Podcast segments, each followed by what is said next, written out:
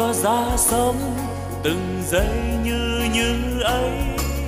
Sống luôn nồng thắm, lòng yêu thương nhân thế. Sống tôi vui sống, nguồn tâm luôn sáng trong. Sống an lành quá, lòng bao dung khắp nơi.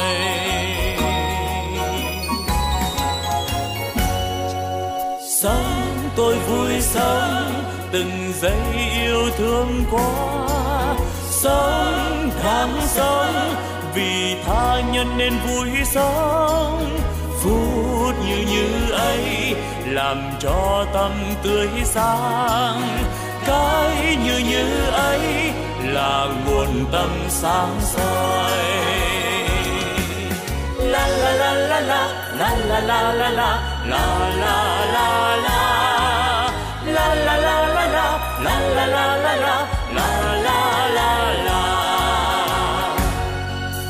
nếu hay ra thế đời ta luôn luôn mới sống yêu thương mãi từ nay yêu thương mãi sống an vui thế đời ơi ta vui sống sống như như thế mùa xuân luôn thắm tươi.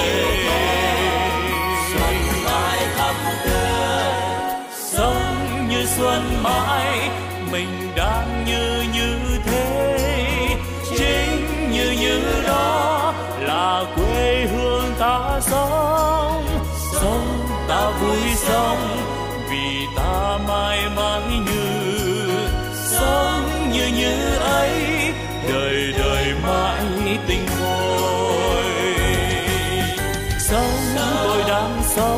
đời ơi, sao vui quá? Sống tôi đang sống vì đời quá tươi vui. Sống như đang sống, đời vui tươi mãi mãi.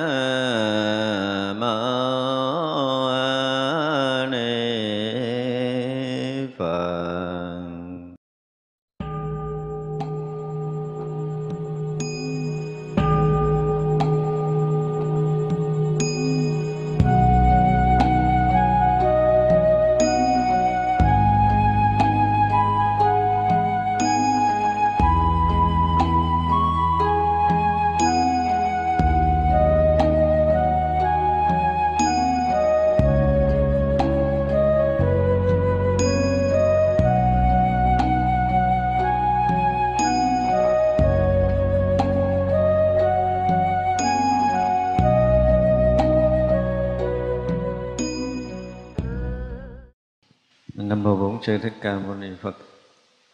À, thưa toàn thể hội chúng à, chiều nay chúng ta sẽ học tiếp cái phẩm à, dạ ma cung cải tán.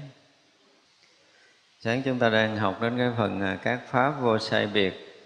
Không ai biết đặng đó chỉ phật cùng phật biết vì trí tuệ rốt ráo. Đúng là chỉ có trí tuệ rốt ráo của chư phật mới thật biết được các pháp vô sai biệt à, khi mà các vị đi tu tu theo đại thừa mà đến một cái giai đoạn ừ, đạt được cái trí tuệ vô sai biệt này thì cũng phải trải qua một giai đoạn công phu rất là dài. Rất dài thì thực sự không phải là một ờ, một đời năm bảy chục năm đâu mà trải qua hàng hà xa số kiếp công phu. Đối với ờ, những cái định giống như hồi trước là cái chân định mà mà không có ờ, hai bên đó đạt được cái chân định đó rồi á, thì ờ, vậy chứ mà cũng chưa có thấu thoát một cách toàn triệt cái cái pháp, các pháp vô sai biệt.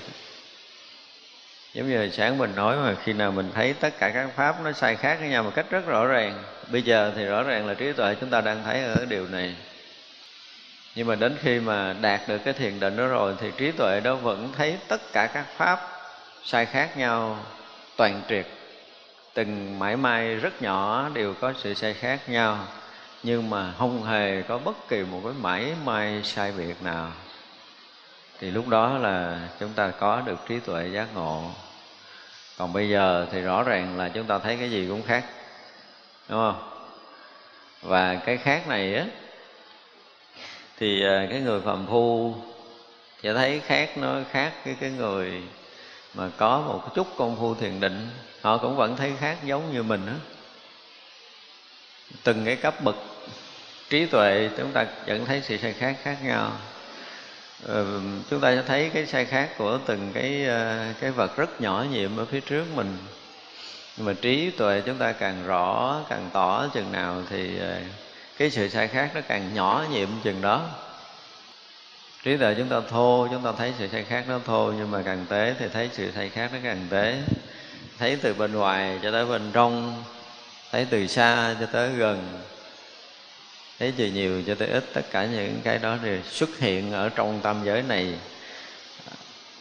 Thì cái trí tuệ của những người mà công phu thiền định đó càng sâu á, thì các người đó thấy càng xa, càng nhỏ, càng rộng.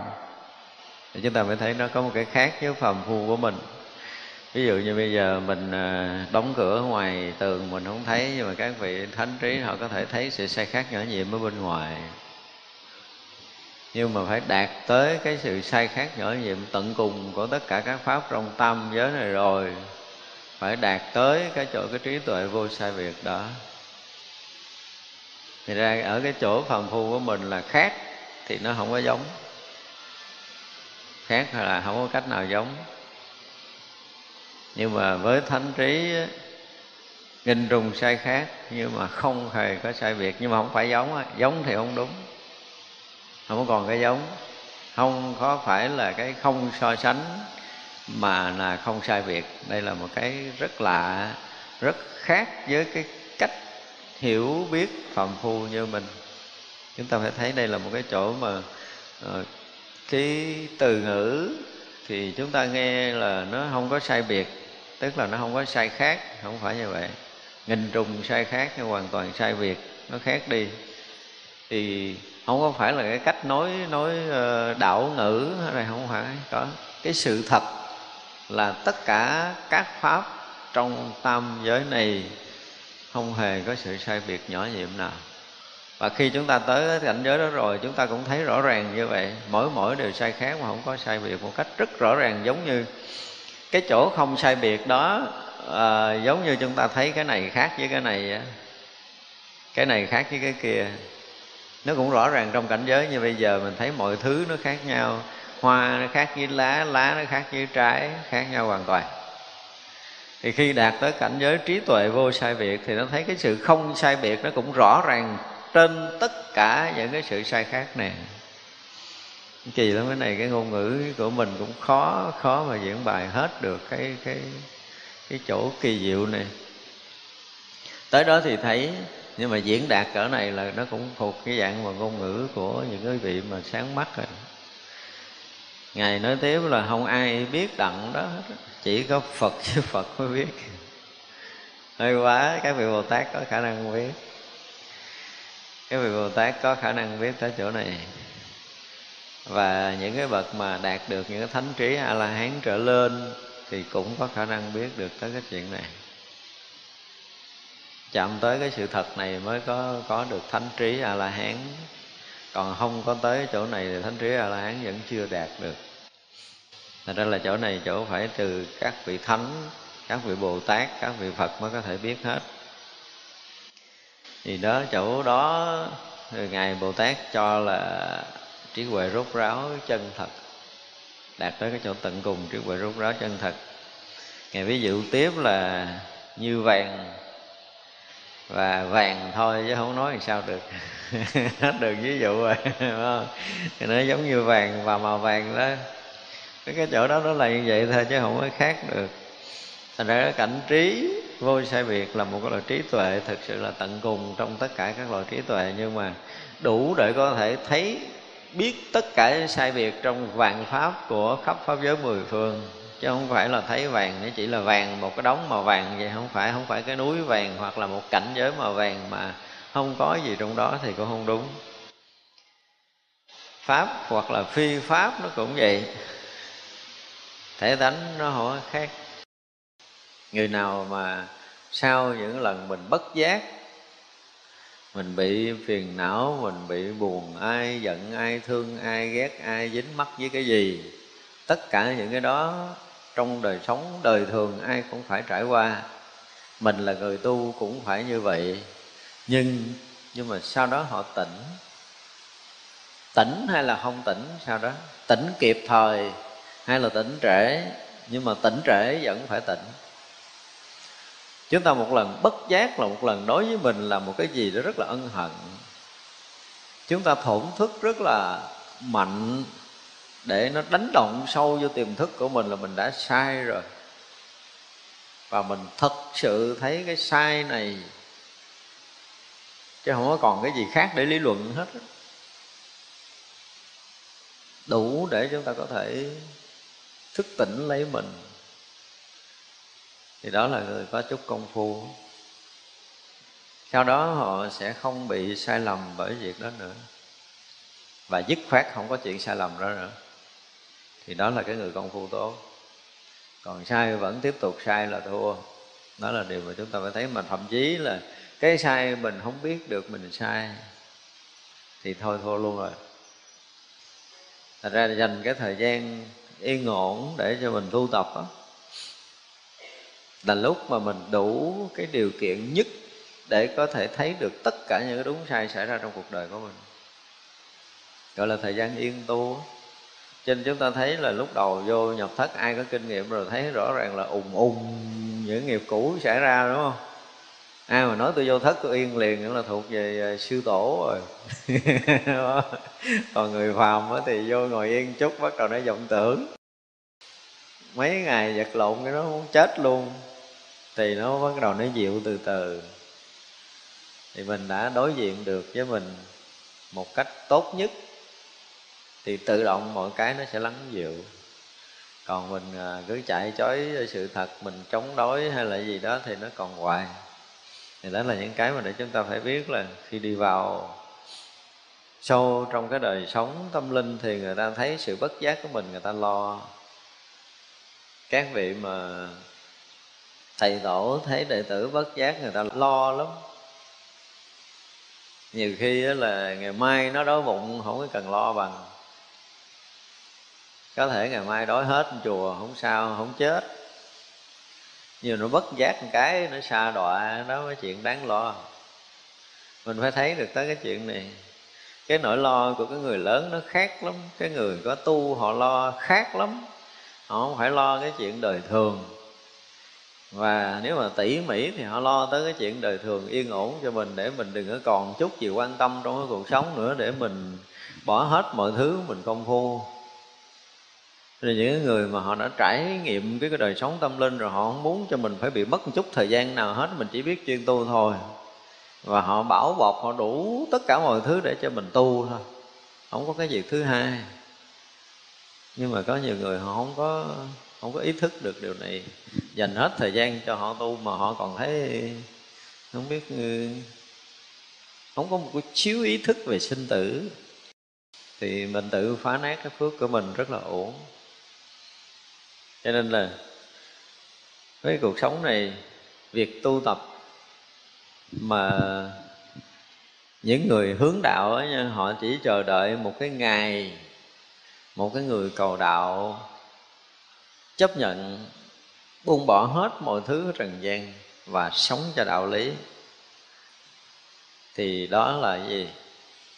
Tìm được một cái ờ, một cái chủng tử, gọi là tìm được cái chủng tử chủng tử Phật pháp tương đối. Nó trọn lành, để có thể ương cái mầm Phật pháp cho tương lai chứ còn ờ, không thì Phật pháp nó cũng ờ, mãi mãi là một cái gì đó ở bề ngoài không có thực sự đi sâu được. Cho nên khi mà ở đây ngài à, nói tới cái việc mà cái thấy không sai biệt rồi nói tới cái tánh cái tướng cái thể cái dụng tất cả các pháp nó đều nó có một cái gì đó nó, nó đồng nhau. Dù sau này á chúng ta có đi một cái cõi giới nào khác thì trí tuệ thấy biết của chúng ta nó cũng cái phân biệt hoặc là không có phân biệt nó sẽ hiện ra. Mỗi một cái tầng cấp của chúng sanh nó có một cái sự phân biệt khác nhau, nhưng mà chúng ta vẫn chưa thoát khỏi phân biệt. Ở đây mà dụng công không thoát khỏi sao phân biệt thì đi cõi giới khác cái phân biệt nó cũng còn nguyên à. Những cái mà chinh chạm của chúng ta trong cõi phàm nó khác. Những cõi khác nó cũng khác, nhưng mà vẫn tiếp tục là so sánh phân biệt chứ nó không ra khỏi cái tâm này.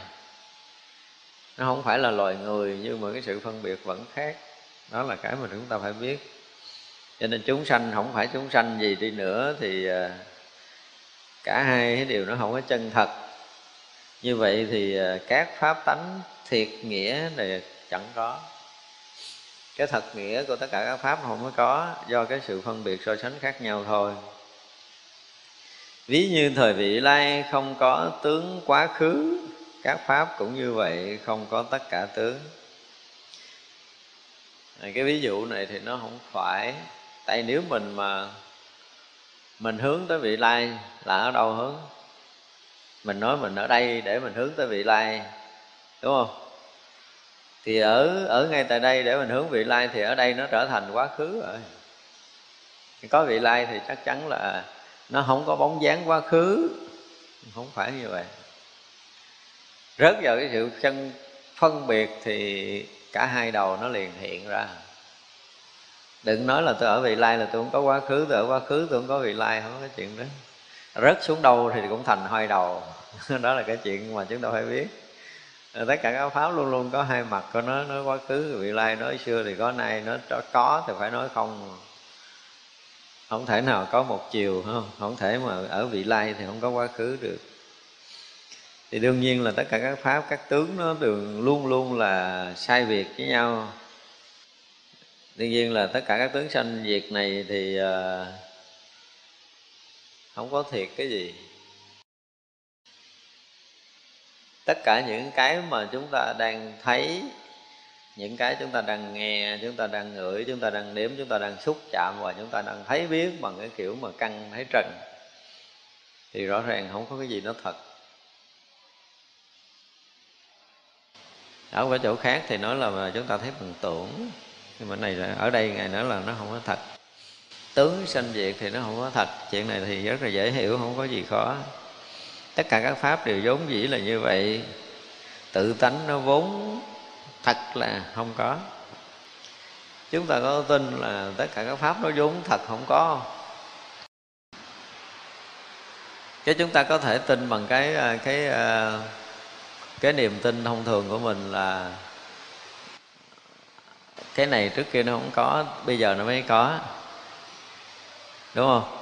Ví dụ cái hoa trước kia nó không có, giờ nó có nó có là nó tạm có mười mốt nó cũng trở lại không. Cái hiểu Phật pháp cái kiểu đó đó mà nhiều khi chúng ta học đại thừa chúng ta cũng bị hiểu cái kiểu này. Dễ bị dính cái kiểu đó lắm. À, cái bàn này trước kia nó không có.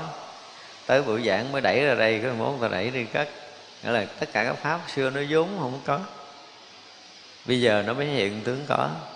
Hiện tướng có là nó tạm có nó quyển có nó giả có nó duyên hợp có gì đó. Tất cả những từ ngữ được gắn lên cái cái không thật này vì mà chúng ta cũng có thể hiểu được. Thì coi như đó là chúng ta đã học hiểu được cái ờ, cái gì đó cái pháp đại thừa. Nhưng mà không phải như vậy. Cái thật cái thật pháp á, cái thật pháp á, nó vốn là không có. Chúng ta phải hiểu tới cái thật pháp nó vốn là không có gì. Và có là do cái ảo cái ảo của cái tâm tưởng của mình thành ra pháp. Cái này nó khác với cái trước đó nha. Không, cái trước là mình tưởng tượng là cái cái bàn này không có, giờ mình đẩy lên đây là tạm có, mốt nó mất. Đó là một cái khác.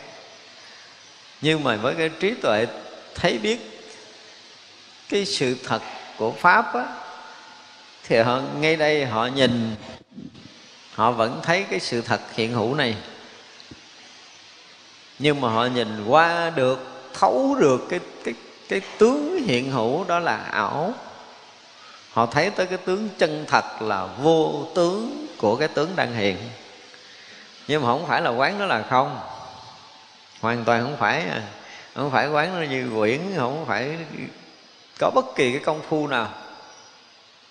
Thì ở đây mới gọi là tự tánh của các pháp nó vốn là không.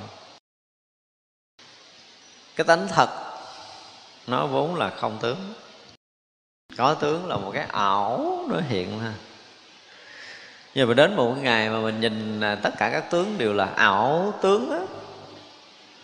Đủ sức để có thể thấy được cái sự thật ảo của mọi thứ. Là lúc đó chúng ta cận kề lên thánh trí ghê gớm luôn. Còn à, quân quán hoặc là công phu gì á thì không phải có những người họ quyết liệt công phu, họ ngồi, họ quán một cái ờ, một cái hoa trước mặt. Khi họ ngồi trước, họ để một cành hoa, bắt đầu họ công phu, họ quân quán. Hoa này trước kia không có nè, hết chưa do có cái ờ, gì hạt giống, rồi có người ương, rồi có chăm sóc, rồi nó lớn lên nó nở thành hoa. Tới ngang cái chỗ đó, họ sẽ quán giai đoạn đầu như vậy. Và hiện tại là có cái hoa đang hiện trước mắt của mình là cái hoa này bây giờ nếu mà không có tưới nước, nó lần lần nó sẽ khô héo. Nó khô héo rồi từng cánh nó rơi ra. Từng cánh nó rơi ra. Nó rời, nó rụng hết, nó không còn là cái hoa nữa. Rồi bắt đầu nó mục, bắt đầu nó rã. Nó rã rồi cái nó biến thành không.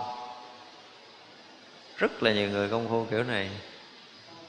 Gọi là quán chiếu một pháp nào đó và họ thích như vậy. Vậy thì được xem là công phu tu tập. Nhưng mà từ không có hình hoa cho tới hình hoa nó tàn trở lại thành không, cái họ kết luận là cái hoa này trước kia không có nó có, nó tạm có giờ nó biến thành không. Nhưng mà thấy vậy cái có cái không đó là cái gì? Nó là hiện cái tướng có và hiện tướng không thôi. Chứ còn cái cái thật vô tướng thì nó không phải là tướng có, không phải tướng không này cho nên nó khác nó khác hoàn toàn. Cái tánh thật của tất cả các pháp đều là vô tướng. Thì cái vô tướng nó không phải là tướng có và tướng không hiện để cho mình thấy bằng mắt, hoặc là mình thấy bằng trí tưởng tượng của mình. Không phải. Chúng ta đừng có bao giờ lầm như vậy, được gọi là công phu.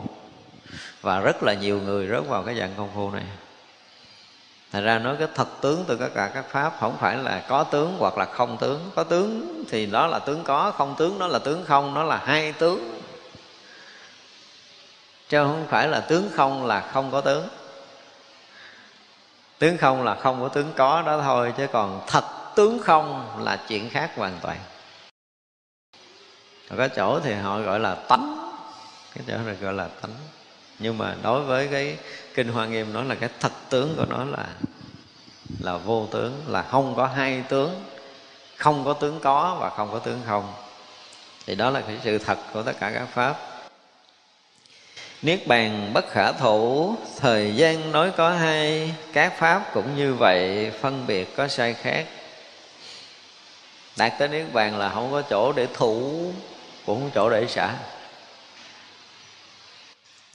Thật ra có nhiều chỗ gọi là vô trụ tướng, niết bàn hay gì đó, nó không phải cái từ ngữ, nó không biết dùng ở từ cái chỗ nào. Nhưng mà thật sự tới cái cảnh giới mà vô sai biệt á, thì người ta sẽ đủ cái trí tuệ để nhập vào cảnh giới niết bàn. Hay nói khác hơn là có thánh trí hiện, thì người ta mới hiểu nổi cái cảnh giới niết bàn là gì. Và cảnh giới niết bàn đó nó không có trụ và nó không có xả. Không có. Cái sự thật của niết bàn, nó không phải lấy mà không phải bỏ, không có trụ, không có xuất. Ở hai đầu đó tuyệt mất à. nếu mà còn có một cái chút gì đó so sánh, thủ xả thì đó không phải là cảnh giới của niết bàn. Thật ra khi mà đi vào con đường bát định rồi không vô biên xứ cũng là trụ cái không. Thức vô biên xứ cũng là trụ cái thức đạt tới cái phi tưởng, phi phi tưởng xứ thiên trong cảnh giới định, nó không phải tưởng, nó vừa có tưởng, nó vừa không phải tưởng đó đó. Cũng là một cảnh giới định. Một cảnh giới định nữa cũng là một cảnh giới để hành giả nó trụ vào. Ở cái chỗ rộng lặng, nó vừa, nó thấy như là sạch hết, nhưng mà nó vẫn vẫn còn có cái thủ ngã ở đâu đó, chưa có toàn triệt thì khi mà hành giả đủ cái lực để vượt qua cảnh giới đó, diệt được cái thọ cái thọ không phải là cảm nhận, cảm thọ của thân tâm này đâu nha. Thọ là cái thọ nhận cái ngã. Lâu nay có rất là nhiều người nói tới cái cảnh diệt thọ tưởng, không phải. Không phải thọ khổ, thọ vui, thọ không khổ, không vui ở chỗ này đâu. Cái thọ mạng á ở chỗ mà giai đoạn cuối của cái diệt trừ 10 kiết sử á, thì khi mà cái mạng nó được diệt á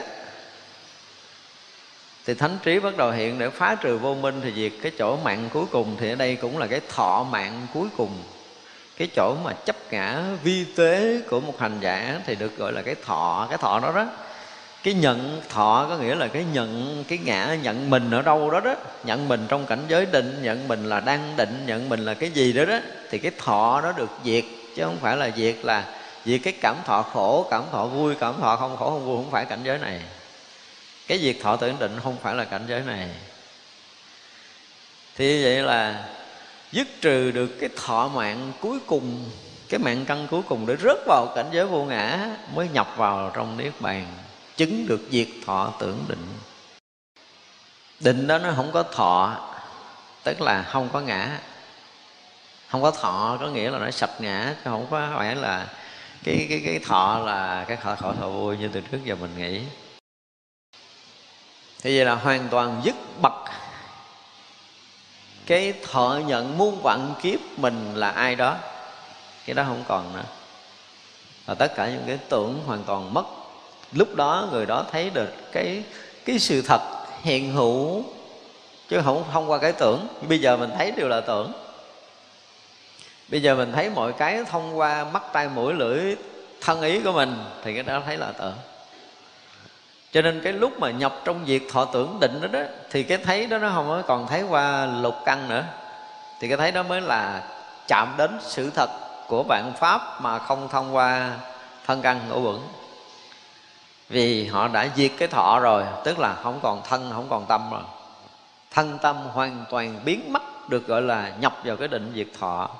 Nhưng mà cái lúc mà ở trong phi tưởng, phi phi tưởng thứ thiên là còn tâm. Thân nó không còn, nhưng mà còn tâm. Còn mình, ở trong cái chỗ mà không có tưởng, vừa có tưởng mà vừa không tưởng. Thật ra hành giả cũng phải tới cái chỗ tân cùng này, Mất đi mình hoàn toàn.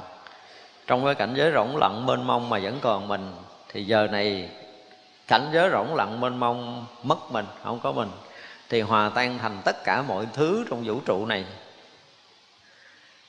Thì lúc đó rõ ràng là cái hiện hữu của mình là hoa là lá là hư không là tất cả. Chính cái hiện hữu đó mà nói không có gì nó không có sự sai biệt mà tỏ thông tất cả sự hiện hữu như vậy không khác được. Nếu lúc đó chúng ta khác một cành lá, chúng ta khác một đóa hoa, chúng ta khác một miếng gió giữa hư không này thì sao? Thì là rớt xuống cái tầng sai biệt. Thật ra, thấu tận vạn pháp mà là dạng pháp, nó thành dạng pháp để thấu tận. Để lúc đó mình thấy như thật của mọi thứ vì mình là mọi thứ. Chứ không phải là người ngoài để hiểu. Mình khi mình à, mình hiểu một người, họ đã tâm sự hết tất cả những cái của họ để cho mình hiểu, thì à, gọi là, trở thành tri kỷ. Nhưng mà không thành mình được. Người ta hiểu mình nhưng mà người ta không nhập thành mình được trong lúc đó. Nhưng mà khi một cái vị đã diệt thọ nhận riêng của mình rồi á mất đi cái riêng tư của ngã chấp rồi thì họ thành tất cả mọi thứ, cho nên họ thông và họ hiểu tất cả mọi thứ không có riêng khác. Không có riêng, không có khác. Mà mọi thứ đều là sai khác, hoàn toàn. Đó mà là cái kỳ cục. Cái dùng cái từ mình không có dùng cái từ nào khác được. Ở thế gian nó có nhiều cái mà nó vượt quá với cái nghĩa ngữ của thế gian hoàn toàn nhưng mà nó là một cái cảnh giới, một cõi giới luôn hiển hiện khi mà chúng ta dứt trừ được cái thọ và cái tưởng. Cái thọ nhận ngã chấp và cái thấy biết bằng cái cái cái ấm của mình, cái tưởng ấm của mình. Tưởng ấm thì nó được diệt trừ lâu. Thì mới mới cảm nhận được cái thực thể của niết bàn. Lúc đó không có thủ, không có xả lúc đó mỗi mỗi là hiện tướng của niết bàn. Thật ra thì mình ở đây mình vẫn còn dùng cái từ là hoa, nhưng mà lúc đó nó là cái niết bàn. Vì à, cái tự của mình là lá, nhưng mà nó là niết bàn, cái tự của mình là hư không, nhưng mà nó thực sự là niết bàn. Mỗi mỗi đều hiện cái tướng niết bàn đó. Và lúc đó mình không còn để có thể làm khác hơn được. Người đó nó hoàn toàn tan biến trong vũ trụ này một lần. Mất mình hẳn đi. Thì họ khi mà đã thánh trí hiện ra mà mình tự thoáng mất á, thì mình không có còn kiếm ở đâu ra mình ở trong khắp vũ trụ này một lần. Cái phút mà ở trong cái cảnh giới phi tưởng phi phi tưởng xứ thiên á là con mình ở đâu đó để mình thấy một cái cảnh yên, lặng, thanh tịnh. Trong lặng, sáng suốt, rạng ngời, cái gì gì đó mình vẫn còn ở đó. Đến khi mà đủ trí để có thấy được mình còn tàn ẩn trong cảnh giới an định, rỗng lặng, thì khó lắm để có thể thấy được. Cái ngã thô như mình bây giờ mình nghiệm nghiệm, mình còn có thể thấy nhưng mà trải qua những cái giai đoạn không vô biên xứ, thức vô biên xứ, vô sự hư xứ, tức là không vô minh mông, thức bên mông, vô cùng, vô tận đó, mình vẫn còn có mặt ở trong đó. Nhưng mà khi đã thấy được cái sự hiện hữu của mình trong cái vừa có tưởng vừa không tưởng, thấy được cái sự hiện hữu đó phá được rồi á, thì mình lại là sự hiện hữu mà là không có mình mà chỉ toàn cái hiện hữu hiện ra. Lúc đó chỉ là một cái sự hiện hữu, hiện thực, hiện tiền, chứ nó không có cái gì khác, không có khác được nữa. Không phải là hiểu, không phải là nhận. Ở chỗ này không phải nữa. Nó vượt qua cái tầng của cái nhận và cái bỏ. Nó ở ngoài cái tầng đó hoàn toàn. Thì đó là cảnh giới được tạm gọi là niết bàn. Thật ra là dùng cái từ không có thủ không có xả thì mình à, có thể mình hiểu theo cái kiểu ý thức là mất mình rồi, không có ai ở đó để mà thủ, không ai ở đó để mà xả. Mà cái đó có thể mình hiểu như vậy được. Dùng từ là hiểu như vậy thì có thể được, tại vì khi mà không còn ngã thì không còn thủ. Mất ngã thì không còn à, không còn thủ. Nhưng mà nói thì nghe nó đơn giản mất ngã không phải dễ. Công phu mà để sạch ngã không phải là đơn giản đâu. Mà rớt vô cái chỗ mà toàn triệt để ngã nó thành không thì phải đủ cái thánh trí để phá cái chỗ mà cái vô minh ngã chấp cuối cùng theo cái kiểu của của phá mười kiết sử thì cái mạng cuối cùng anh ngồi đó lạ thường lắm. Nó như có mà nó như không. Có thì nó không có hiện rõ ràng trong cái con tới cảnh giới đó, nó không có rõ đâu nó giống giống như là hư không, nhưng mà nó không phải hư không. Nó giống như là cái gì đó, nhưng mà nó không có là cái gì, nhưng mà nó vẫn còn hiện cái tướng đó. Đủ thánh trí mới có thể thấy ra. Chúng ta thỉnh thoảng mà chúng ta nhìn lên trời á, thì có những cái lúc mà chúng ta thấy có những cái mây mây nó không thành mây, nó lãng đảng ở dưới, để chúng ta có thể thấy nó mà mặt trời không có xuyên thấu được mặt trời vẫn hiện sáng đó, nhưng mà nó chưa có mất cái tầng mây mờ ở dưới mặt trời đó. Nó còn một xíu đó thôi à. thì như vậy là mặt trời chưa hoàn toàn trong lặng, đúng không? Còn một cái gợn mây mỏng ở cái chỗ mặt trời thôi, nhưng mà chưa, mặt trời chưa phát huy hoàn toàn cái ánh sáng của nó. Khi mà cái gợn mây cuối cùng ở giữa mặt trời đó nó mất đi, thì nó sẽ hiện toàn cái bầu trời không? Bầu trời rộng và ánh sáng mặt trời nó phát huy một cách toàn triệt. Thì trước cái phút đó là một cái gì đó nó rực sáng nhưng mà nó chưa có hoàn toàn sáng chưa có phá tận cùng cái cội gốc vô minh cái khởi niệm ban đầu của mình.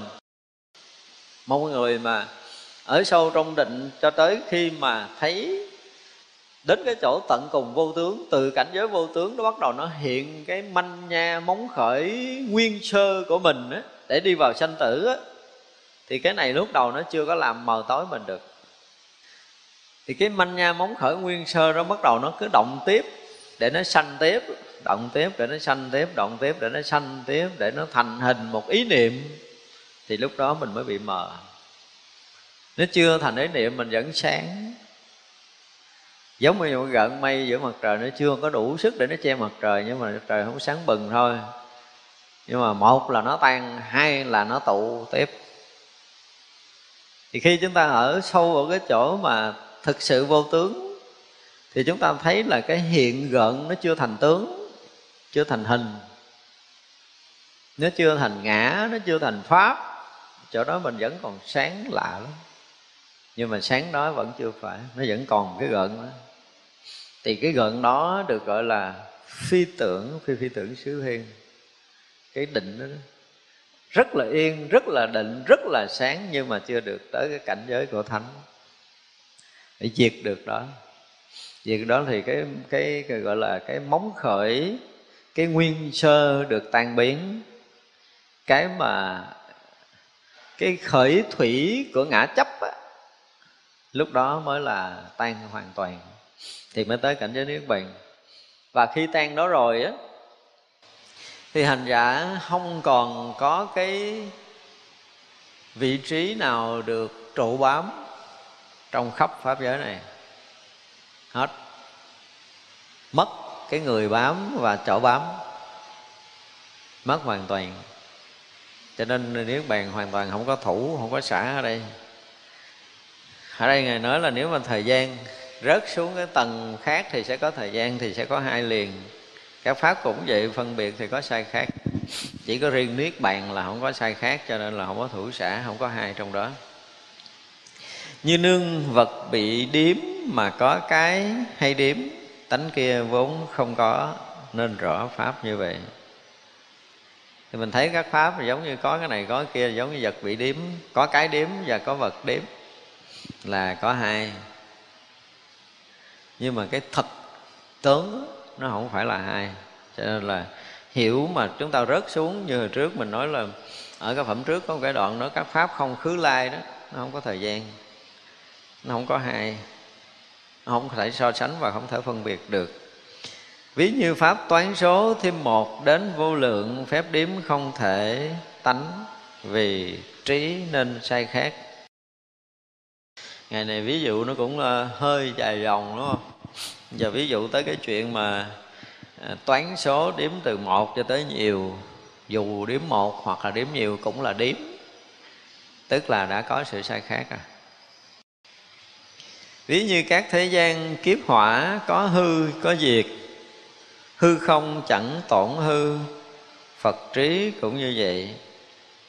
Ví dụ này nghe đơn giản nhưng mà chúng ta mà biết tới sự thật này mình sợ lắm á. Ví dụ như cái thế gian tức là ví dụ như đó cái, cái quả địa cầu mình đi. Tới mà cái lúc nó hoại diệt á thì có nhiều người nói là cơn đại hồng thủy xảy ra nó cháy rụi thế gian rồi mình nghe mình sợ không? Sợ đúng không? Mình tưởng tượng tới lúc đó mình sợ lắm. Mà cái này ví dụ thì nghe nó thường nhưng mà sự thật là tất cả các cõi nước cái phút cuối đều xảy ra cái chuyện giống nhau.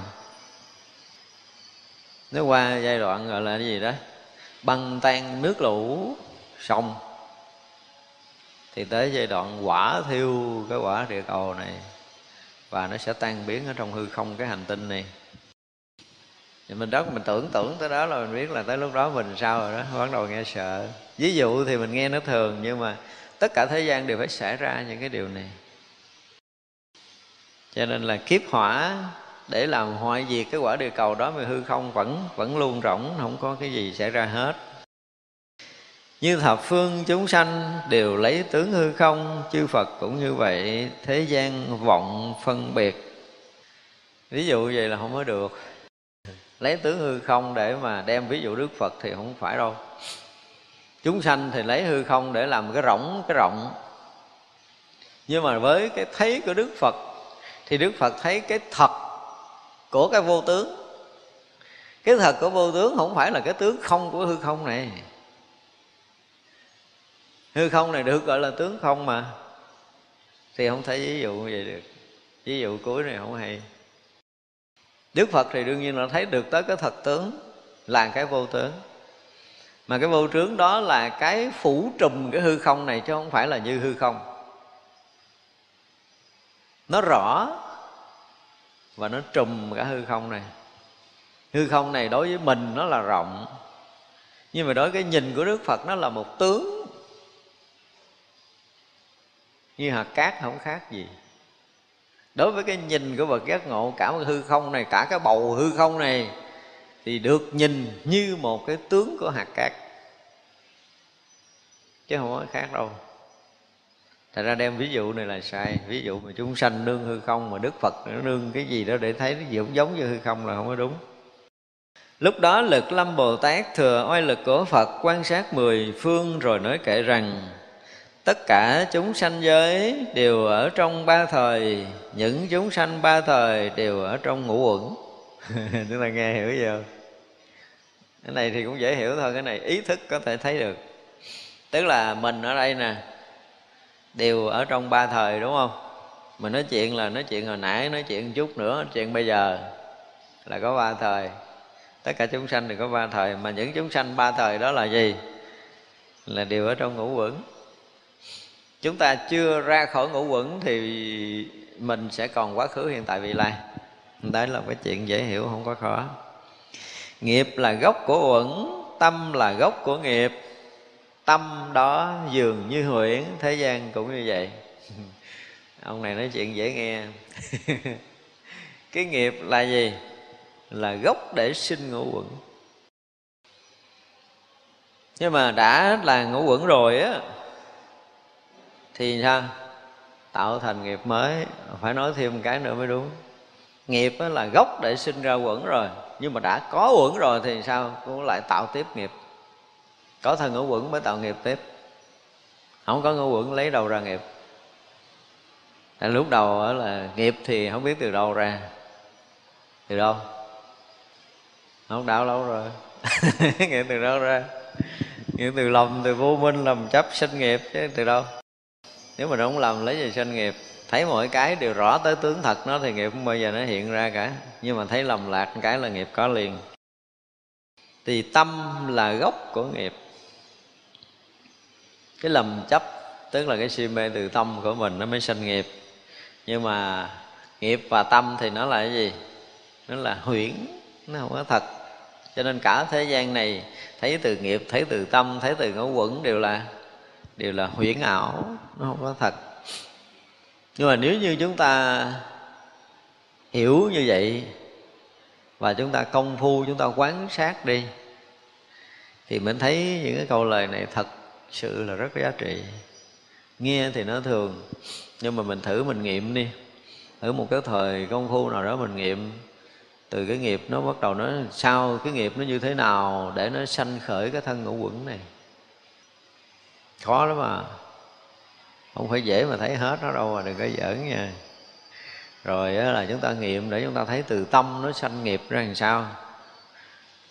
Đủ trí để có thấy được từ tâm nó sanh cái nghiệp gì đúng không? À, ví dụ như mình đang ngồi ở đây nè. Đang ngồi ở đây cái bắt đầu tâm mình nó động. Động cái mình nhớ ai đó. Là nghiệp gì? Nghiệp ái nó sanh. Đúng không? Mình nhớ tới đó, mình ghét có họ, nó cũng là ái nữa. Ái thuận thuận hoặc là ái nghịch, thương hoặc là ghét cũng là một cái dạng ái. Ái nó sanh thì đó là động để nghiệp ái nó bắt đầu nó sinh khởi. Tâm động mới sanh nghiệp. Tâm mình yên lặng nó không sanh nghiệp. Nhưng mà cho tới cái chỗ mà mình nghiệm kỹ nha bây giờ mình động cái này là mình sanh nghiệp này động kia mình sanh nghiệp kia tới tâm mình không động mình à, không có nghiệp. Nhưng mà còn còn nghiệp không?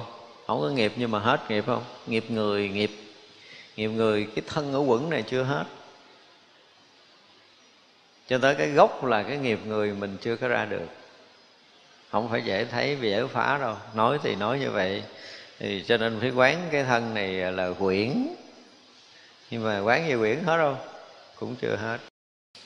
Ra tu đến một giai đoạn mà phá sạch đi cái nghiệp thân ngũ quẩn này thân căn ngũ quẩn này cũng không phải là chuyện đơn giản. Thế gian này nó luôn luôn là như vậy. Nó là một cái dòng lẫn quẩn. Nghiệp với sanh ngũ quẩn. Nghiệp từ tâm sanh và thực sự thì tâm này nó không có thật nó là ảo. Thế mà mình ra không được. Nó thật là ảo nhưng mà mình ra không được. Thế gian chẳng tự làm chẳng phải cái khác làm mà nó đặng có thành cũng lại đặng có hoại. Mình thấy uh, ít khi nào mà chúng ta có một cái thời gian rảnh để mình uh, mình ngồi lại. Ở đây ờ, đây dùng cái từ là thế gian chẳng tự làm. Bây giờ mình nói cái quả địa cầu của mình đi nha. Ở trong kinh ờ, lăng nghiêm có nói, có giải thích rồi. Bây giờ mình thử, mình ngồi mình nghiệm lại cái quả địa cầu này nó từ đâu nó thành. Chưa có một câu giải thích một cách rõ ràng để cho mọi người có thể hiểu được. Mà chính mình cũng chưa có đủ cái trí để mình có thấy được cái khởi nhân ban đầu hình thành quả địa cầu này nó không phải nó tự làm đâu. Đương nhiên là với mỗi khối nghiệp thức nào của chúng sanh có thể sống được trên cái mảnh đất này, nó tác động ở cái dòng vũ trụ mênh mông kia nó mới hình thành cái nguyên sơ, cái nguyên tử ban đầu. Rồi dần nó lớn lên. Do sự kết nối tâm thức của một hàng dạng, những cái loại tâm thức khác nó sẽ làm cho cái vật chất được hình thành nó như nãy nói cái nghiệp mà sanh ngũ quẩn á, thì mà một người mà công phu để mà có thể thấy được cái nghiệp sanh ngũ quẩn như thế nào một cách tường tận thì cũng là một cái loại trí tuệ thực sự mới đủ sức thấy nổi cái này. Nếu như giờ ngài nói thế gian này là nó không có tự làm mà nó không phải do người khác làm nữa chúng ta thấy lạ mà rõ ràng là quả địa cầu này không phải nó tự làm, không phải quả địa cầu này tự sanh, cũng không phải là có một cái ông nào ở đâu mà nắng thành cái quả địa cầu này. Không phải người khác làm. Chỉ vậy là nó do một sự tác động, một sự hội tụ của rất là nhiều cái duyên, được phát khởi những cái tâm linh tương ưng để có thể sinh hoạt, sinh sống trong cái quả địa cầu này mà không phải là tác động trực tiếp nữa. Ví dụ như hồi xưa chưa có thành hình quả đất này, như bây giờ mình là một chúng sanh ở trong quả đất này đi, mình có cái tác động để gìn giữ quả đất này thì là tác động trực tiếp. Nhưng mà trước đây hàng hàng triệu kiếp của mình mình có tác động để hình thành quả địa cầu này không? Nói không thì không đúng nói có thì không có gì chứng minh, nhưng mà nếu không có tác động của mình là quả đời cầu này sẽ không có. Thật ra những cái tác động của tâm thức trong cái thời mà nguyên thủy, nguyên sơ của mình để hình thành một cái gì đó, mình không có lường được. Cho tới khi mọi cái nó hình thành rồi mình mới bật ngửa ra, ủa, sao mà tôi như vậy tôi không có đẹp hơn? Do làm sao vậy? Nó mới nói ngược về cái nghiệp của mình, cái nhân quả của mình vậy vậy để cho mình có cái mặt như vậy. Mà mình không có tròn hơn, hoặc mình không có trắng hơn, mình không có cao hơn, hoặc mình không có lùn hơn. Cái thân ngũ quẩn là do kết thành tất cả những cái nhân quả nghiệp báo của chính mình. Nhưng mình hiểu vậy thôi, chứ mình biết cái nhân nào để làm cho con mắt mình nó không có bằng nhau không? Mình chưa hiểu hết. Nó người ta nói là do cái nghiệp này, hai mắt mày nó không có bằng nhau đúng không? Người ta cũng có thể nói vậy, nhưng mà nghiệp tôi làm cái gì? Thì sẽ không có câu trả lời một cách xác đáng. Thật ra chúng ta thấy cái những cái lý luận này thì chúng ta nghe nó rất là bình thường. Quả địa cầu này nó không có tự làm. Đương nhiên là nó có một cái lực tác động. Mà muốn hành, thành một cái hành tinh để có thể dung chứa bao nhiêu kiếp của một cái chủng loại chúng sanh trên đó, thì có hằng hà sai số chúng sanh được sinh khởi trên cái hành tinh này thì những chúng sanh này đều có liên quan tới cái lúc hình thành quả địa cầu này. Chứ không thể nói không có liên quan được. Chúng ta đều có cái tương tác để hình thành. Mặc dầu là quả địa cầu này hình thành tới mấy triệu năm rồi mình mới sanh tới đây. Đúng không? Thì trước đó mình không biết mình là ai ở đâu đó, nhưng mà rõ ràng là chúng ta có tác ý. Tất cả những tác ý đó được kết nối để hình thành một quả địa cầu có mặt trong vũ trụ này. Đừng nói là mình không có. Tới hồi chứng thánh đi thì mới biết mình tác ý đầu tiên để hình thành cái này là cái gì. Thì như vậy là nó không có tự làm. Nó có một cái lực tác động của cái gì đó trong vũ trụ mênh mông này, chứ không phải là không có. Nhưng mà nó không phải người khác tự tạo, không có một cái bàn tay nào để tự tạo, đừng nói là ông tạo quá, tạo ra cái quả địa cầu này. Không phải rất là nhiều cái tác nhân. Mà tác nhân tâm linh mới là cái tác nhân chính. Tác nhân tâm linh mới là tác nhân chính. Có những cái chúng sanh, cách đây đã mấy tỷ năm rồi, đã có cái tác ý là sẽ sống trên một cái hành tinh như chúng ta đang có mặt. Như bây giờ được ăn cơm, được uống nước, được đi đứng, ví dụ như vậy. Là chuyện đó đã xảy ra dưới tâm thức của chúng ta là mấy mấy tỷ tỷ tỷ năm về trước. Về cái sinh sống tại cái mảnh đất này. Đừng nói là không có. Thật ra những cái tác động xa chúng ta không có đủ sức để chúng ta thấy, thì đó được gọi là nghiệp được kết nối với nhau để hình thành một cái chủng loại là loài người như mình. Chủng loại này cũng đã được một cái tầng tâm thức dao động tương ưng để hình thành ra cái nghiệp người cái nghiệp người mình nó mới ra cái hình tướng đẹp hình tướng xấu tốt xấu vậy vậy vậy Thật ra khi mà ngồi nói nghĩ nghĩ nghĩ lại những cái câu này mình thấy nó thường. Nghiệp sanh ra ngũ quẩn. Thấy nó thường đúng không? Nhưng mà cả một công phu thiền định và trí tuệ mới có thể thấy hết được. Từ cái nghiệp nào mới sanh ra con mắt bệnh vậy tóc bệnh vậy tướng cao tướng thấp rồi à, à, thích cái này thích cái kia theo cái thân ngũ quẩn bắt đầu nó sanh nghiệp tiếp thì rõ ràng là thân ngũ quẩn và nghiệp của mình nó là một cái gì đó được tác động từ từ đâu? À, câu kia thì trả lời là từ tâm rồi. Từ cái nguồn tâm được động khởi từ cái nguồn tâm thanh tịnh nó mới động khởi thành cái tâm vọng động. Là chuyện mênh mông của vũ trụ này rồi nó có một cái lực tác động gì đó. Thật ra là cái hành tinh mình không phải tự làm và cũng không có người làm vậy chứ mà nó đặng thành. Ngài nói cái chuyện nghe nó ba khơi vậy nhưng mà cái chuyện này kinh khủng lắm. Không có hiểu một cách bình thường được đâu. Và nó lại làm sao? Nó cũng hoại nó thành hình và nó cũng sẽ hoại đi. Bởi vì cái tâm thức con người ta nó không có bền. Thì cái tâm để hình thành quả địa cầu này nó cũng không có vững chãi lắm. Thời gian có đoạn thôi rồi nó cũng hoại thì cái giờ vui như bây giờ, cái người tâm linh, họ nói quả địa cầu này từ tâm sanh. Họ nói tắt vậy thôi, mình chấp nhận không? Chấp nhận không? Quả địa cầu này từ tâm sanh. Thì gần như là ít có người có thể chấp nhận được, nhưng mà sự thật là từ tâm sanh. Sự thật là như vậy nhưng mà khi mà chúng ta đủ cái trí để có thể thấu hiểu được quả địa cầu này từ tâm sanh thì là cái chuyện đó phải là một cái thời gian dài để có thể lý luận cho người ta có thể hiểu được.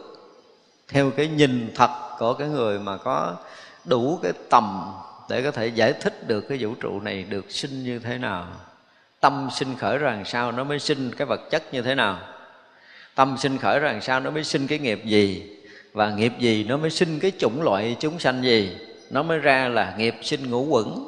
Rồi gọi nghiệp thì từ tâm sinh. Và bây giờ tới cái quả rồi còn tới trái đất của mình, tới cái hành tinh của mình. Thì nó không có từ đâu nó sinh và không có người tạo tác nhưng mà nó được hình thành. Thì nó được hình thành, chắc chắn là nó sẽ được hoại diệt. Tức là nó sinh ra, nó sẽ diệt đi. Thế gian giàu có thành, thế gian giàu có hoại. Người rõ thấu thế gian, chẳng nên nói hai việc ngày à, nói đi rồi ngày nói lại. Thế gian này có thành, có hoại, nhưng mà người hiểu thấu rồi, không nói hai việc thành hoại này mà nói chuyện khác, nói chuyện tâm chứ đừng nói chuyện thành hoại của thế gian nữa. Ở trong thế gian này nó có thành, có hoại thì cái chuyện đó là rõ ràng rồi. Nhưng mà người hiểu thấu thì không cần phải nói hai việc đó làm chi, chỉ nói là cái việc khác thôi. Thế nào là thế gian, thế nào là phi thế gian thế gian phi thế gian chỉ là tên sai khác thế gian hoặc là chẳng phải thế gian nó chỉ là hai tên. Tam thế và ngũ quẩn nói gọi là thế gian, nói diệt là phi thế. Như vậy chỉ là giả danh. Ba đời của mình quá khứ, tam thế là quá khứ, hiện tại vị lai. Và cái quỷ ngũ uẩn này, thì nó thuộc về cái dạng thế gian, tức là rất vào thời gian và không gian thì thuộc về thế gian. Gọi là tên thế gian thôi nhưng mà nói việc á, là nó mất đi cái thế gian này thì được gọi là diệt nó mình hiểu theo cái nghĩa thế gian vậy. Nhưng mà có sinh ra ngũ quẩn, có sinh ra thế gian hoặc là có diệt đi thì tất cả những cái sinh hoặc là cái diệt đó, với cái nhìn của các vị thánh nó chỉ là giả danh. Nó không có thật. Cho nên dù cho hết thế gian này không còn, nó chỉ là giả danh đối các vị thánh thôi các vị thấy rõ thế gian này còn hoặc là mất đó là, là điều thấy rất là rõ. Nhưng mà bây giờ mình à, mình nói như vậy nó nghe nó có một cái gì nó nhẫn tâm quá đúng không? Người ta chết hết mình thấy nó là giả danh. Thì vậy là cái người đi theo đạo phật có từ tâm không? Trong khi người thân người ta chết ta khóc quá trời. Người tu nó chỉ thấy là giả danh hay là quyển thôi cái thân này trước sau nó cũng phải chết. Nó không chết kiểu này thì nó cũng chết kiểu khác ví dụ vậy cho nên trên ngài dặn là thấy thế gian và diệt, và thấy thế gian sanh là không được quyền nói hai cái này, không được quyền nói. Không ngài dặn rất là kỹ. Đây là một cái khéo. Đương nhiên là với cái người thấy biết thì họ sẽ thấy rất rõ ràng là cái này sanh ra thì nó sẽ diệt đi. Là cái chuyện đó, cái chuyện thấy rõ với cái nhìn của các vị thánh. Nhưng mà không được nói như vậy. Nói phá pháp thế gian sẽ bị mít lòng. Cho ngài dặn là thấy cái diệt và thấy cái sanh là không được nói. Đây là cái cách mà nó rất là khéo, chứ thực sự thì các vị thánh thấy rõ điều này. Và tất cả người phàm phu như mình, khi mình học phật, mình cũng thấy rõ điều này. Nhưng mà trong cái gì? Trong cái tình người, khi mà một người mất mát, mình cảm thấy mình đau buồn, không thể tránh được. Thì với một người dẫn dưng, không đau buồn, mình thấy là cái chuyện này sanh ra phải chết đi, chuyện bình thường. Nhưng mà người thân của mình thì mình không bình thường. Mà người không thân thì mình thấy sống chết là chuyện thường. Đúng không? Người càng xa với mình mình nghe người ta chết, mình thấy nó cũng thường. Mà thế gian mà vô thường. Nhưng mà tới hồi cái bản thân mình mà nó sắp chết rồi, mình thấy thường không? Ngon thấy vậy dùm đi. Nó thấy thấy phải ngon tới đó. Cho nên là tất cả các pháp thế gian, dù là sanh ngũ quẩn hoặc là mất ngũ quẩn, thì thực sự đối với cái nhìn của các bậc thánh, nó chỉ là giả danh thôi. Khi người thấu hiểu, họ thấy tới chuyện này. Thành ra khi mà các vị mà tới giống như là khi gia đình chúng ta có người mất á, thì các vị giác ngộ tới họ đồng cảm với mình.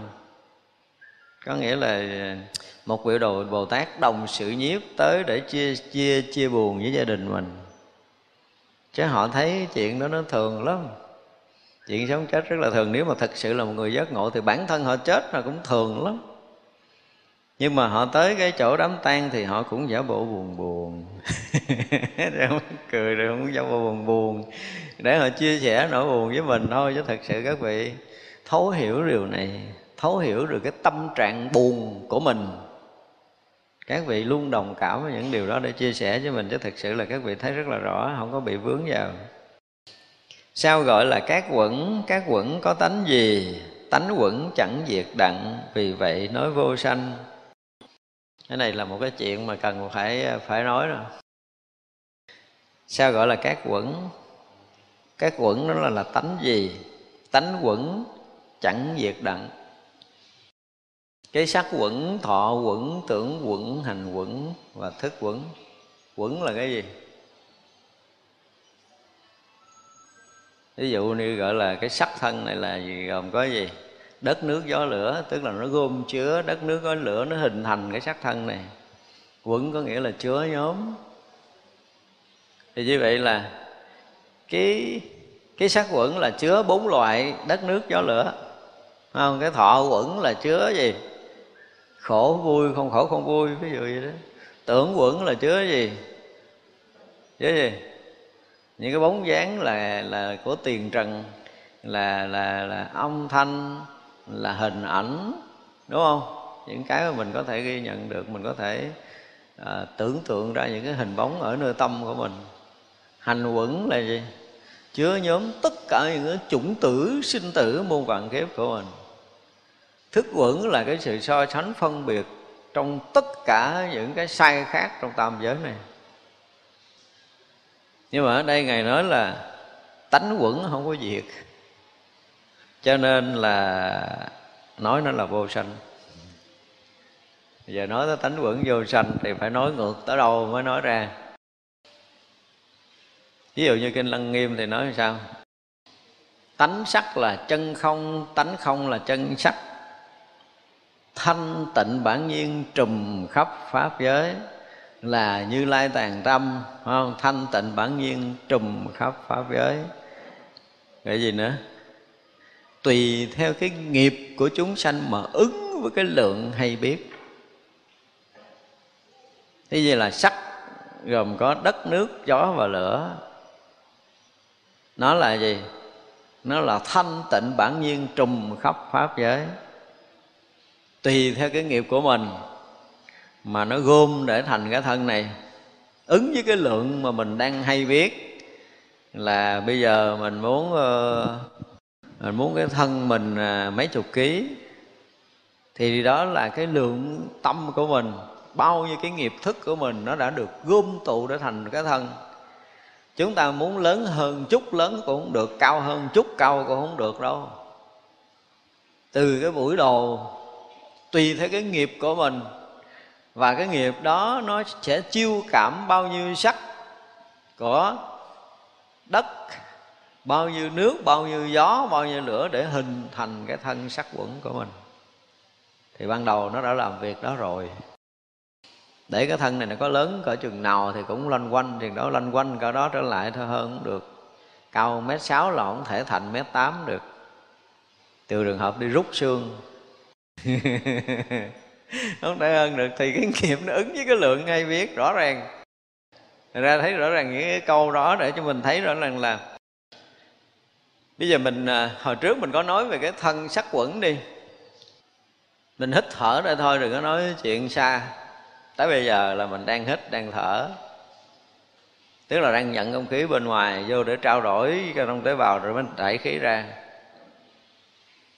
Thì dù là chúng ta có hít nhiều hoặc là hít ít, hít chậm hoặc là hít mau, thì cái khí trong hư không này nó có thay đổi không? Không không có thay đổi nó không có tăng không có giảm cái khí trong hư không này.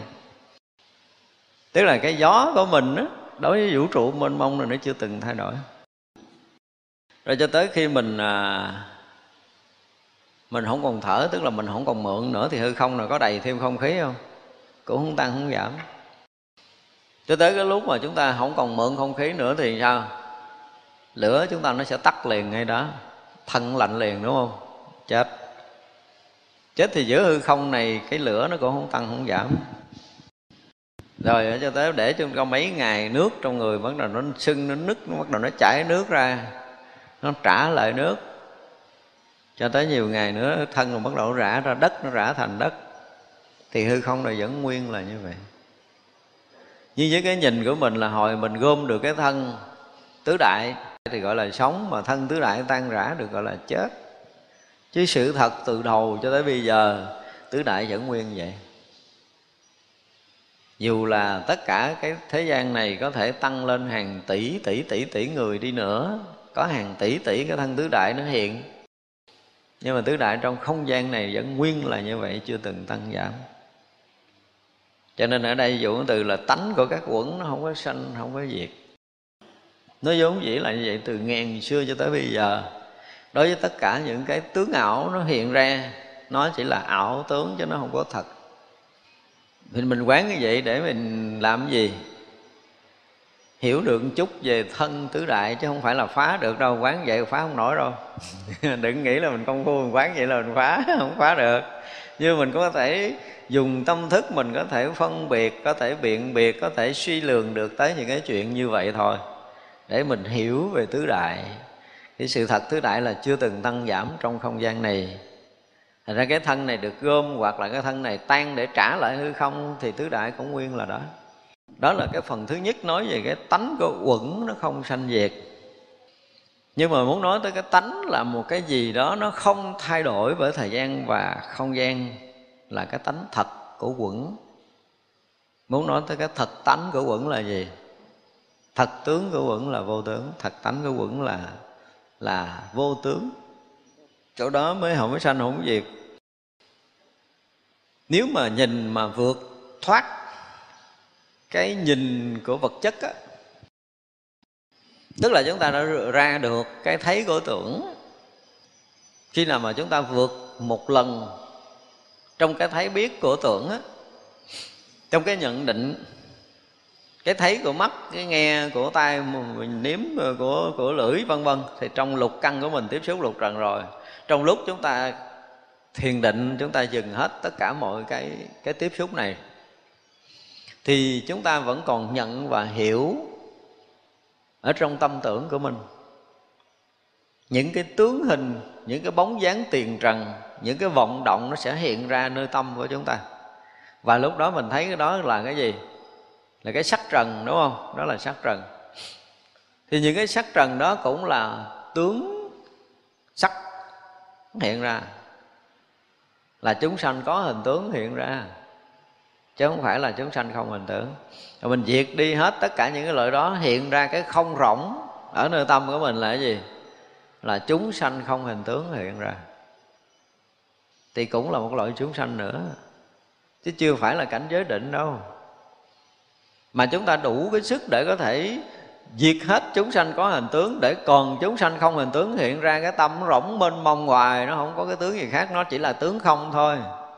Chỉ là chúng sanh không hình tướng. Như vậy là chúng ta ra khỏi tưởng tướng chưa? Chưa. Khi mà đạt tới cái chúng sanh không hình tướng rồi rồi chúng ta công phu để dứt trừ được cái loại chúng sanh không hình tướng này nữa thì lộ ra cái gì? Chúng sanh có hình là chúng sanh không hình. Có hình sắc và không hình sắc, có hình tướng và không hình tướng. Rồi tới loại chúng sanh có cái tướng, cái tưởng. Thì cái không hình tướng mới đầu nó là nhỏ thôi.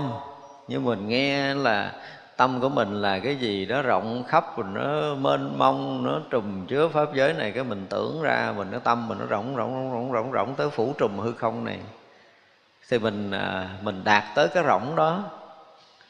Thì mình tưởng là mình công phu, mình thiền định ghê gớm lắm rồi, nhưng mà một loại tưởng không nó hiện, tưởng cái hình tướng không nó hiện đó. Thì cũng là một cái dạng công phu mới đạt tới cái chỗ này, cũng là một cái loại thấy biết do gì đó, do tâm tưởng nó hiện mà vẫn chưa thoát. Thấy biết bằng tâm tưởng thì không thấy tới cái tánh thật của của quẩn. Chưa biết được tánh thật của quẩn. Cho nên đó là khi mà thấu hiểu được cái tứ đại giống như hồi nãy, gọi là thấu hiểu chứ chưa phải là phá đâu nha. Hiểu khác, phá khác hoàn toàn. Như vậy là một người mà đi vào cái công phu mà gọi là phá ngũ quẩn á, ngũ quẩn thì thật sự từ trước đến giờ chúng ta ít có được nghe nói sử dụng công phu khá ngũ quẩn. Vì ví dụ trong cái thiền định à, của cái con đường tứ thánh thì phá mười kiết sử là phá cái cái gì? Cái thần kiến. Khi một người có công phu phá thần kiến, thì cái người công phu mà để phá được cái sắc quẩn, hai người này giai đoạn đầu, cho tới cái kết quả mà cái kia phá thần kiến, cái này phá sắc quẩn không khác nhau phá sát quẩn là một công phu thực sự rất là sâu dày chứ không phải đơn giản đâu. Thật ra đối với thiền tông mà đạt tới cái ngũ quẩn vậy không mà không có trải qua cái bước đầu tiên, cái cửa ngõ đầu tiên để phá sát quẩn thì mình không có được cái thành tựu nào ở bên sau hết. Tất cả đều phải trở lại với cái thắt sắc thân hết hoàn toàn. Cho tới một cái ngày mà mình thấu hiểu được như ở đây nói là cái tánh của quẩn này nó là không á thì phải thấu tới cái ngũ quẩn dài không là phải từ sắc, thọ, tưởng, hành, thức nó thành không luôn. Thì mới đủ sức là mới thấy được là vì vậy mà nói là vô sanh, ngũ quẩn là vô sanh. Thì trải qua công phu rất là dày, phá thét phá thọ, phá tưởng, phá hành, phá thức.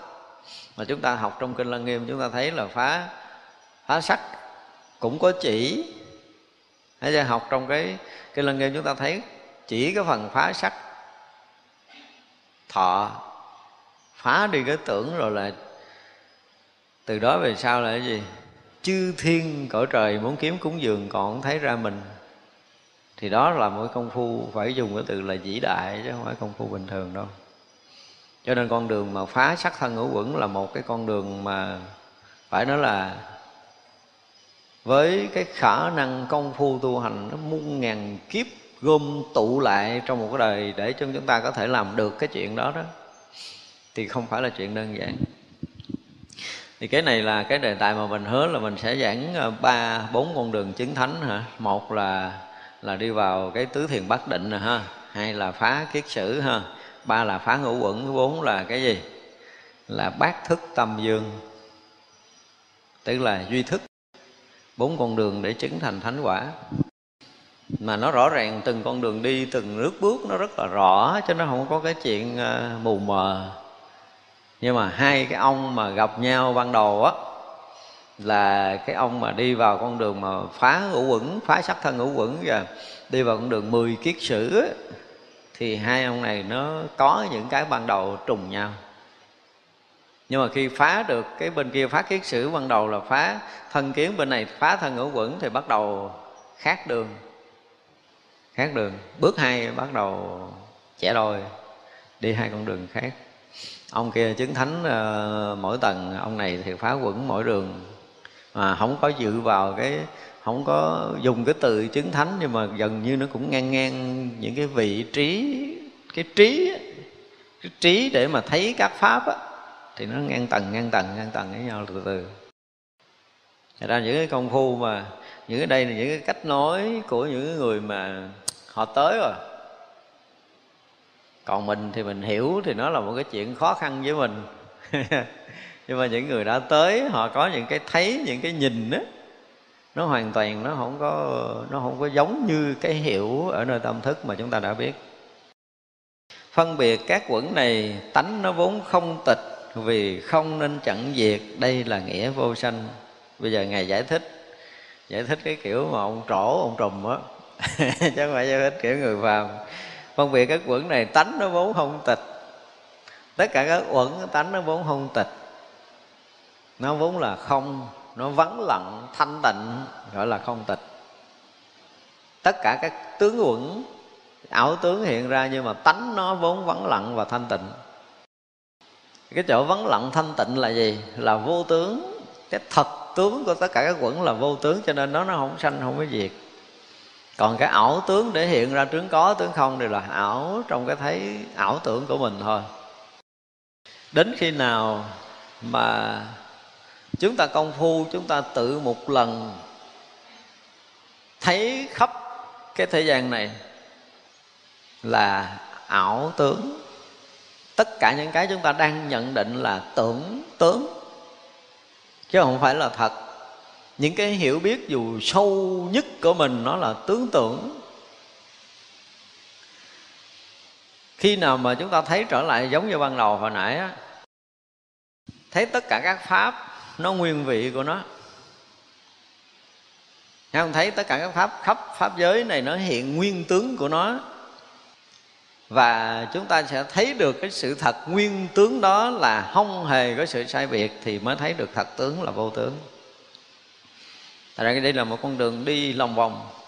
Nói tới nó vui vòng tới vòng lui thì nó cũng trở lại đó chứ không phải đi con đường nào khác được. Thì ra quán tất cả những cái mà sắc thọ tưởng hành thức để thấy được cái thật tướng vô tướng của sắc thật tướng vô tướng của thọ thật tướng vô tướng của tưởng thật tướng vô tướng của hành của thức á, thì là một cái chuyện rất là khó khăn. Như ở trong cái đoạn cuối bản kinh diệu pháp liên hoa thì chúng ta có nói sơ qua cái đoạn mà mà phá ngũ quẩn theo cái nhìn của kinh pháp hoa mà theo cái nhìn của của duy thức. Cái gì đọc bản kinh pháp hoa ở cái phần cuối thì những cái đoạn đó mình có lý giải. Để thấy rằng à, muốn phá được cái quẩn nào đó thì theo cái nhìn của kinh pháp hoa thì phải làm sao? Phải nhận được cái trí phật. Từ cái tri kiến phật á, thì mới thấy được cái thật tướng của các pháp còn cái tri kiến của chúng sanh thì thấy ảo tướng thôi à. Mình chưa thoát ra được cái tri kiến chúng sanh thì tất cả cái tướng mình thấy đều là ảo. Thấy không tới sự thật đâu. Cho nên muốn thấy được cái thật tướng của một cái uẩn này nó là vô tướng thì phải phải ở cái vị trí là gì? Cái trí của phật mới thấy được. Thì cuối cùng cái, cái, cái, cái đoạn kết của kinh phá hoa là muốn nói cho chúng ta thấy một cái sự thật mà muốn thấy thì phải mở được cái gì? Cái mắt phật. Mắt phàm thấy không tới sự thật. Đó là một cái điều rất là khó. Cái đoạn kết kinh pháp qua chúng ta thấy cái phần phá ngũ quẩn nó là là như vậy. Ở đây chỉ nói ngài giải thích một cách rất là đơn giản là quán nó thấy tướng nó không tịch à. Mà công phu để thấy cái sắc này không tịch dễ không? Thấy nó là không lặng là thanh tịnh, nó dễ không? Rất là khó mà khi mà thấy được cái tướng không lặng thanh tịnh của vật chất, thì thả thấy đến cái chỗ thật pháp là bất sanh bất diệt. Cái lòng vòng vòng cũng trở lại giống vậy, thật pháp là bất sanh bất diệt. Tất cả các pháp đều là vô sai biệt, tất cả các pháp đều là không sinh diệt. Cũng trở lại đoạn đầu. Các vị thánh luôn luôn nói lên quanh là trở lại cái cái vị trí. Tất cả các pháp đều là là bất sanh bất diệt cho nên các quẩn đều cũng là bất sanh bất diệt. Cho nên quẩn nào nó cũng là là không, là tịch tịnh, là yên lặng, là không có động.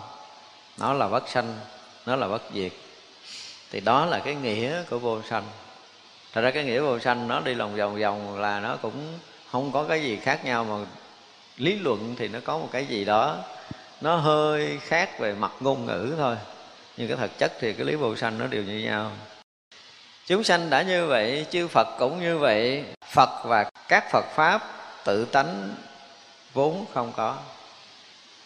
Chúng sanh thì đã không, cái thân ngũ quẩn được xem là chúng sanh rồi, mà thân ngũ quẩn đã là bất sanh, bất diệt rồi. Thấy chưa? Thì chư phật cũng vậy. Nhưng mà cái câu này tôi vẫn không chấp nhận cái sự so sánh này đương nhiên tới cái chỗ thật pháp là nó bình đẳng. Nhưng mà nói cái từ chúng sanh cũng như vậy và chư phật cũng như vậy thì không thể chấp nhận được.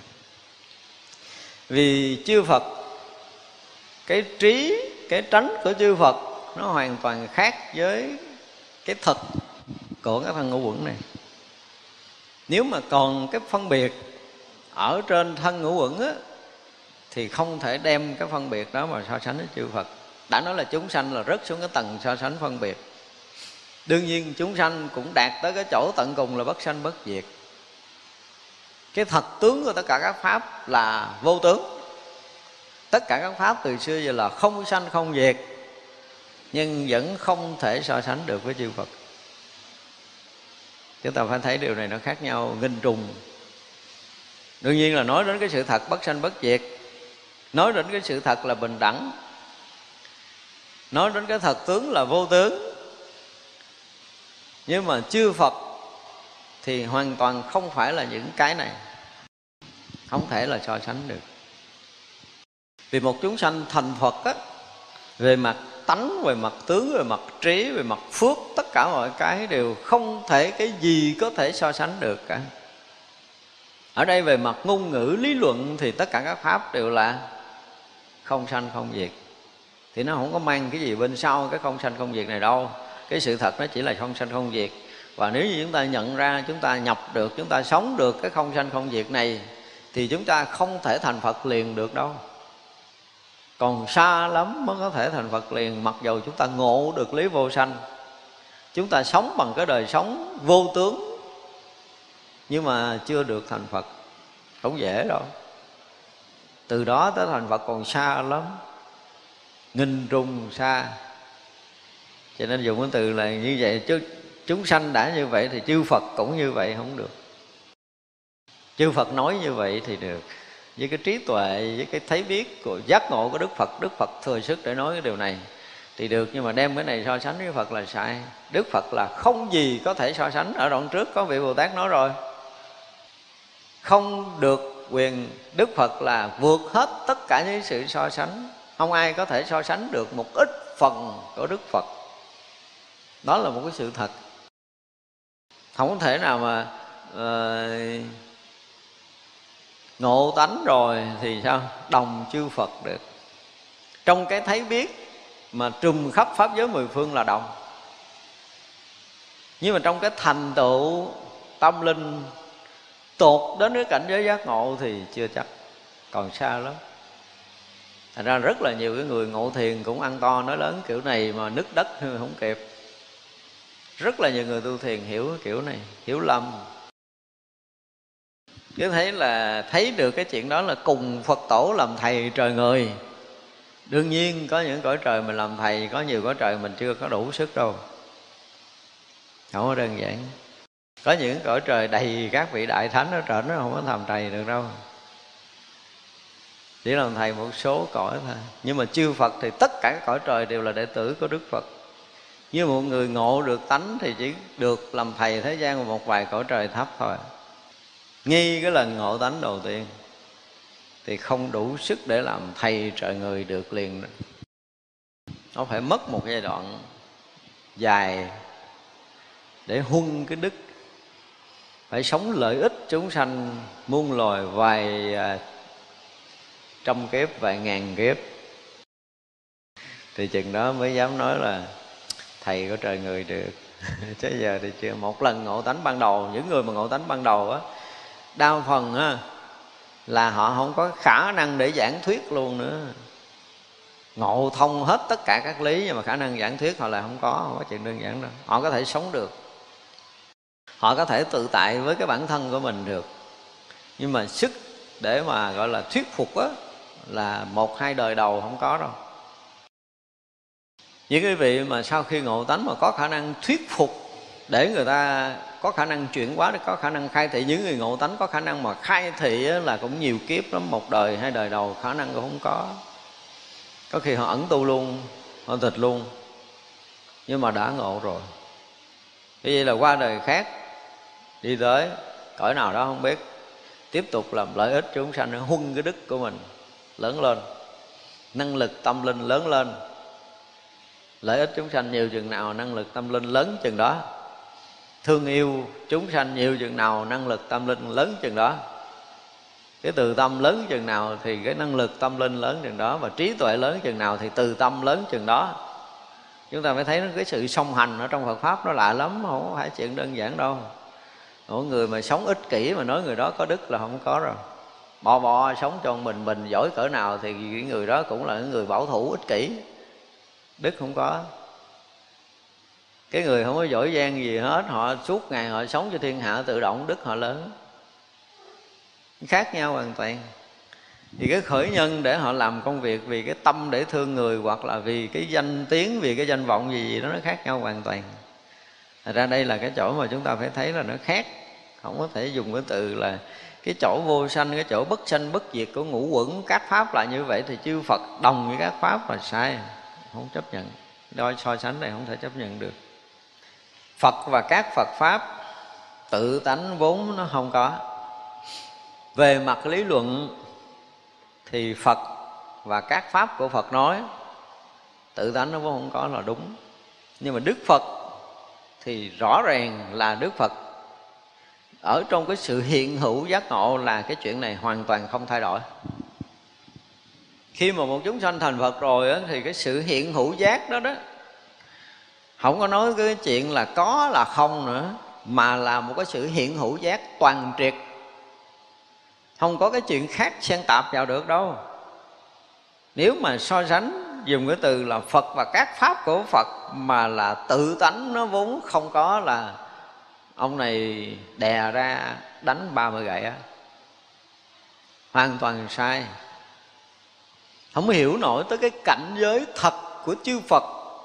Cái cảnh giới thật của những cái bậc giác ngộ nó hoàn toàn không bao giờ có sự sai biệt và không có ai có thể so sánh được vô trong này đâu. Cái chỗ mà toàn giác á, chỗ đó không có lý cái gì để so sánh, không có nói tới cái tánh tướng, không nói thật pháp, giả pháp, không có nói cái chuyện này trong này. Hoàn toàn không có đâu cho nên đến so sánh cái gì mà đem phật và pháp của phật mà so sánh để thấy rằng tánh nó vốn không là một cái sự sai lầm quá lớn của một cái người này. Hồi đầu nó thấy tưởng là trí tuệ siêu quần, nhưng mà tới đây là thấy thua. À có nghĩa là không có nếm được cái cảnh giới giác ngộ của bậc thánh khi họ đã vượt thoát cái mê lầm rồi á. Thì cái sáng đó lại hằng hữu trong pháp giới này không nói tự tánh nó không, có nghĩa là nó đạt tới cái chỗ vô tướng không phải như vậy. Không có thể so sánh như vậy được.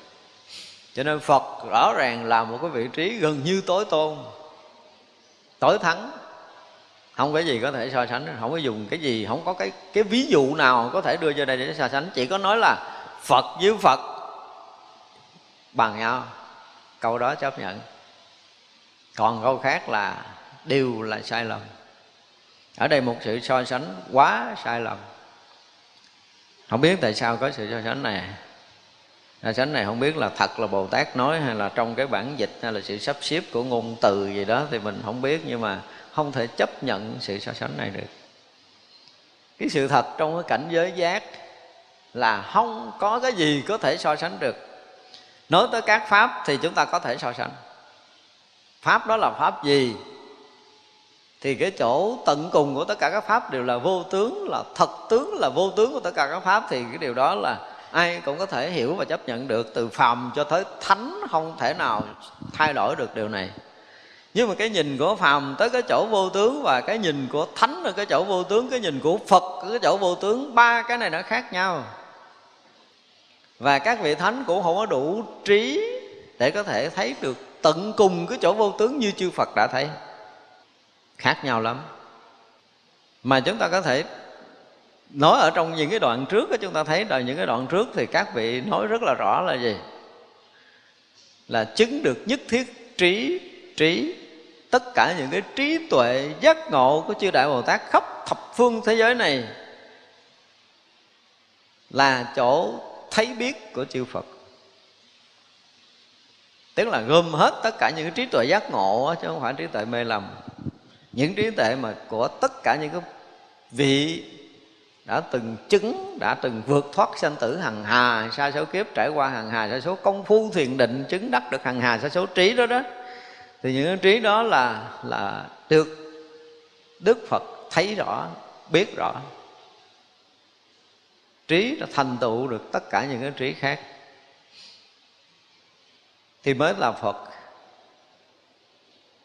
mà đức phật lại so với các pháp là không tự tánh vốn không có thì thật là quá lầm. Cái này không biết cái lỗi từ đâu, mình không biết. Có khi là người dịch, có khi là các vị à, có một cái viết sắp chữ sai lầm gì á. Biết đặng các pháp này như thiệt không điên đảo, người thấy biết tất cả thường thấy ở nơi trước câu kết này thì à, hai câu đầu thì có thể à, chấp nhận được. Tức là biết được các pháp này, biết được như thiệt mà không điên đảo, thì hai câu sau nó phải là cái gì hay hơn, biết tại sao hai câu sau nó cũng dở. Như vậy là một người mà công phu để thấy được như thật không điên đảo của tất cả các pháp, tức là người ta đã thấy vượt ra ngoài cái tướng của tưởng mà nãy giờ mình nói để thấy được cái tướng như thật là phải hết đi cái sai lầm của phàm phu. Mình hiểu như vậy đi. Tức là mình không còn thấy biết sai lầm của phàm phu nữa. Thì những cái so sánh, những cái phân biệt cao thấp của phàm phu gần như là không còn. Ở nơi tâm của mình, trí của mình gần như là nó vượt thoát tất cả những cái phân biệt so sánh sai lầm của phàm phu rồi. Thì hy là vọng là chúng ta thấy tới được như thật pháp một lần chứ còn nếu mà chúng ta vẫn còn, dù dù là mình đang thiền định và trong lúc chúng ta thiền định, chúng ta phát ra, chúng ta thấy cái gì đó. Nhưng rồi, trở lại đời sống đời thường, mình vẫn còn cái sự sai lầm trong cái thấy biết. Thì đó, vẫn chưa thấy được đến sự thật của pháp rồi.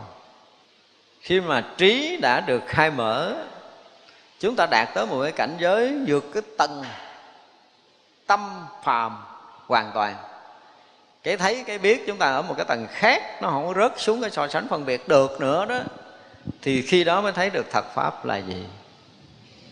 Chứ còn không phải là hiểu được cái thật pháp đâu. Hiểu là còn nằm trong tưởng. Như nãy mình nói, tưởng cho tới cái không mênh mông cũng là tưởng. Cái thấy đó vẫn xem như cái thấy điên đảo. Cái thấy lầm. Và thấy lầm chưa đạt tới cái cảnh giới giác ngộ thì vẫn còn đi trong sanh tử chưa có tuyệt thoát được. Cho nên là biết đặng các cả các pháp là như thiệt không điên đảo. Thấy như thật, đó vượt ngoài cái thân căn ngũ quẩn này để thấy mới hết điên đảo. Phải nói như vậy. Nếu mà thấy còn dính mắc trong thân căn ngũ quẩn là còn điên đảo, dù là thấy kiểu gì. Cho nên ví dụ như chúng ta nói một lý luận gì đó, thì chúng ta cũng phải trở lại nghiệm coi mình ra khỏi cái thân tứ đại này chưa? Cái thấy của mình cái hiểu của mình là do đâu? Do mắt, tai, mũi, lưỡi, thân hay là ý? Bây giờ cái nhận định mình nó vượt ngoài ý chưa? Nếu chưa vượt ngoài cái ý, thì là cái thấy gì? Điên đảo. Dù là thấy hay cỡ nào cũng là điên đảo. Dù là hiểu hay cỡ nào, viết hàng ngàn quyển sách chất thành một cái núi cũng là điên đảo. Thì vậy là khi thấy như thật là phải vượt thoát thân căn của quẩn một lần mới được, gọi là, vượt được cái điên đảo, chứ không thôi là không thoát. Thì người đó là người thấy biết tất cả. Và cái thấy biết đó là nó hiện tiền ở phía trước. Cái câu này dịch thì nó khác, nhưng mà mình phải hiểu cái nghĩa nó là như vậy. Thường thấy ở nơi phía trước. Tức là, khi mà chúng ta không còn lệ thuộc nơi thân căn ngũ quẩn á cái thấy không còn lệ thuộc ở nơi ờ, lục căn. Thì cái thấy tự động nó hiện tiền. Bây giờ, chúng ta cũng đang hiện tiền, mà hiện tiền gì? Hiện tiền của gì? Của thân căn hữu quẩn. Hiện tiền của phàm phu, hiện tiền của điên đảo. Thành ra tới một cái ngày nào đó mà chúng ta công phu, chúng ta vượt qua cái hiện tiền của mắt, mà thấy hình sắc hiện tiền của tay mà nghe âm thanh không cần dùng hai cái này mà có thể nhận rõ âm thanh và hình sắc. Không còn dùng cái thân để có thể biết mọi thứ, không còn dùng cái tâm để nhận định cảnh gì bên ngoài. Thì khi đó là cái thấy chúng ta đã vượt cái tầng điên đảo. Còn mượn thân căn ngũ uẩn là không ra khỏi điên đảo, chúng ta nên nhớ điều này. Đây là cái đoạn kết mà chúng ta phải thấy rồi. chúng ta phải hiểu như vậy. Thì lúc đó là mỗi mỗi điều hiện tiền thật tướng của tất cả các pháp và trí tuệ đó có thể thấy khắp tất cả các pháp. Đến cái chỗ gì? Thật tướng vô sai biệt. Nó trở lại cũng là trở lại cái thật tướng vô sai biệt. Thấy được cái sự thật của tất cả các pháp là vô sai biệt. Thì mới vượt thoát điên đảo. Phá gì?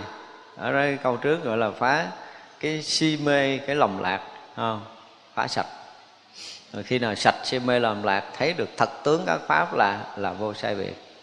Thì thấy biết được như vậy mới được gọi là có một cái trí tuệ của phật đạo. Cho nên bây giờ nếu mình chưa được thấy như vậy, thì biết rằng cái thấy chúng ta là còn điên đảo, còn lầm mê. Mà điên đảo lầm mê thì sao? Sinh tử chúng ta sẽ tiếp nối lầm lẫn tiếp nối lầm lẫn trong sanh tử, tức là tiếp nối khổ đau không dừng lại. Thì gắn công phu làm sao để cho một lần chúng ta thấy biết được vượt thoát. Thân căn ngũ quẩn đó chưa nói tới cái vượt thoát cái gì lớn lao. Mà muốn vượt thoát thân căn ngũ quẩn thì phải thân, đầu tiên là thân phải ra. Phải làm sao mình công phu để vượt thoát cái thân sắc quẩn này một lần. Rồi mới nói chuyện khác. Và khi mà chúng ta đã vượt thoát cái thân ngũ quẩn rồi á, thì sinh tử này tự tại Thành ra được tự tại sanh tử không có nghĩa là người giải thoát hoàn toàn đâu, đừng có lầm. Mới có phá cái thân ngũ quẩn này sắc quẩn thôi. Cho nên đó là nghe nói người này à, nói ba tháng nữa tu tịch, cái đúng ba tháng tu tịch, có nghĩa là người tự tại sanh tử, người giác ngộ thì tôi nói là chưa phải đâu. Phá được thân này là thừa sức như vậy rồi. Thật ra là khi mà người này sống chết tự tại, không có nghĩa là giác ngộ rồi, Mà mới phá được một cái sắc thân thôi. Tự tại của cái thân tứ đại thôi. Mà còn cái người mà thân tứ đại không tự tại nữa Thì thiệt là hết bàn, đúng không? Chúng ta còn bị bị cái thân tứ đại này nó làm chúng ta trầm luân trong sanh tử. Tiếp nối Trong mù mịt. Cho nên cái, hồi nãy mình nói tới cái phút cuối mà mình vẫn còn bị mù mịt, Thì kẹt cho mình hết một đời rồi và rõ ràng giờ chúng ta đang bị kẹt.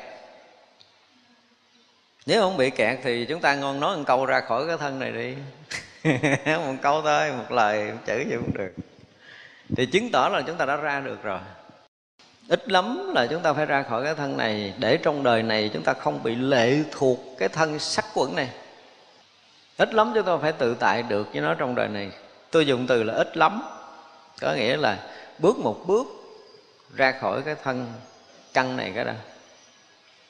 Rồi một cái điều lạ trong Phật pháp là khi mà chúng ta đã phá được sắc thân á, thì cái thọ, cái tưởng nó nhẹ.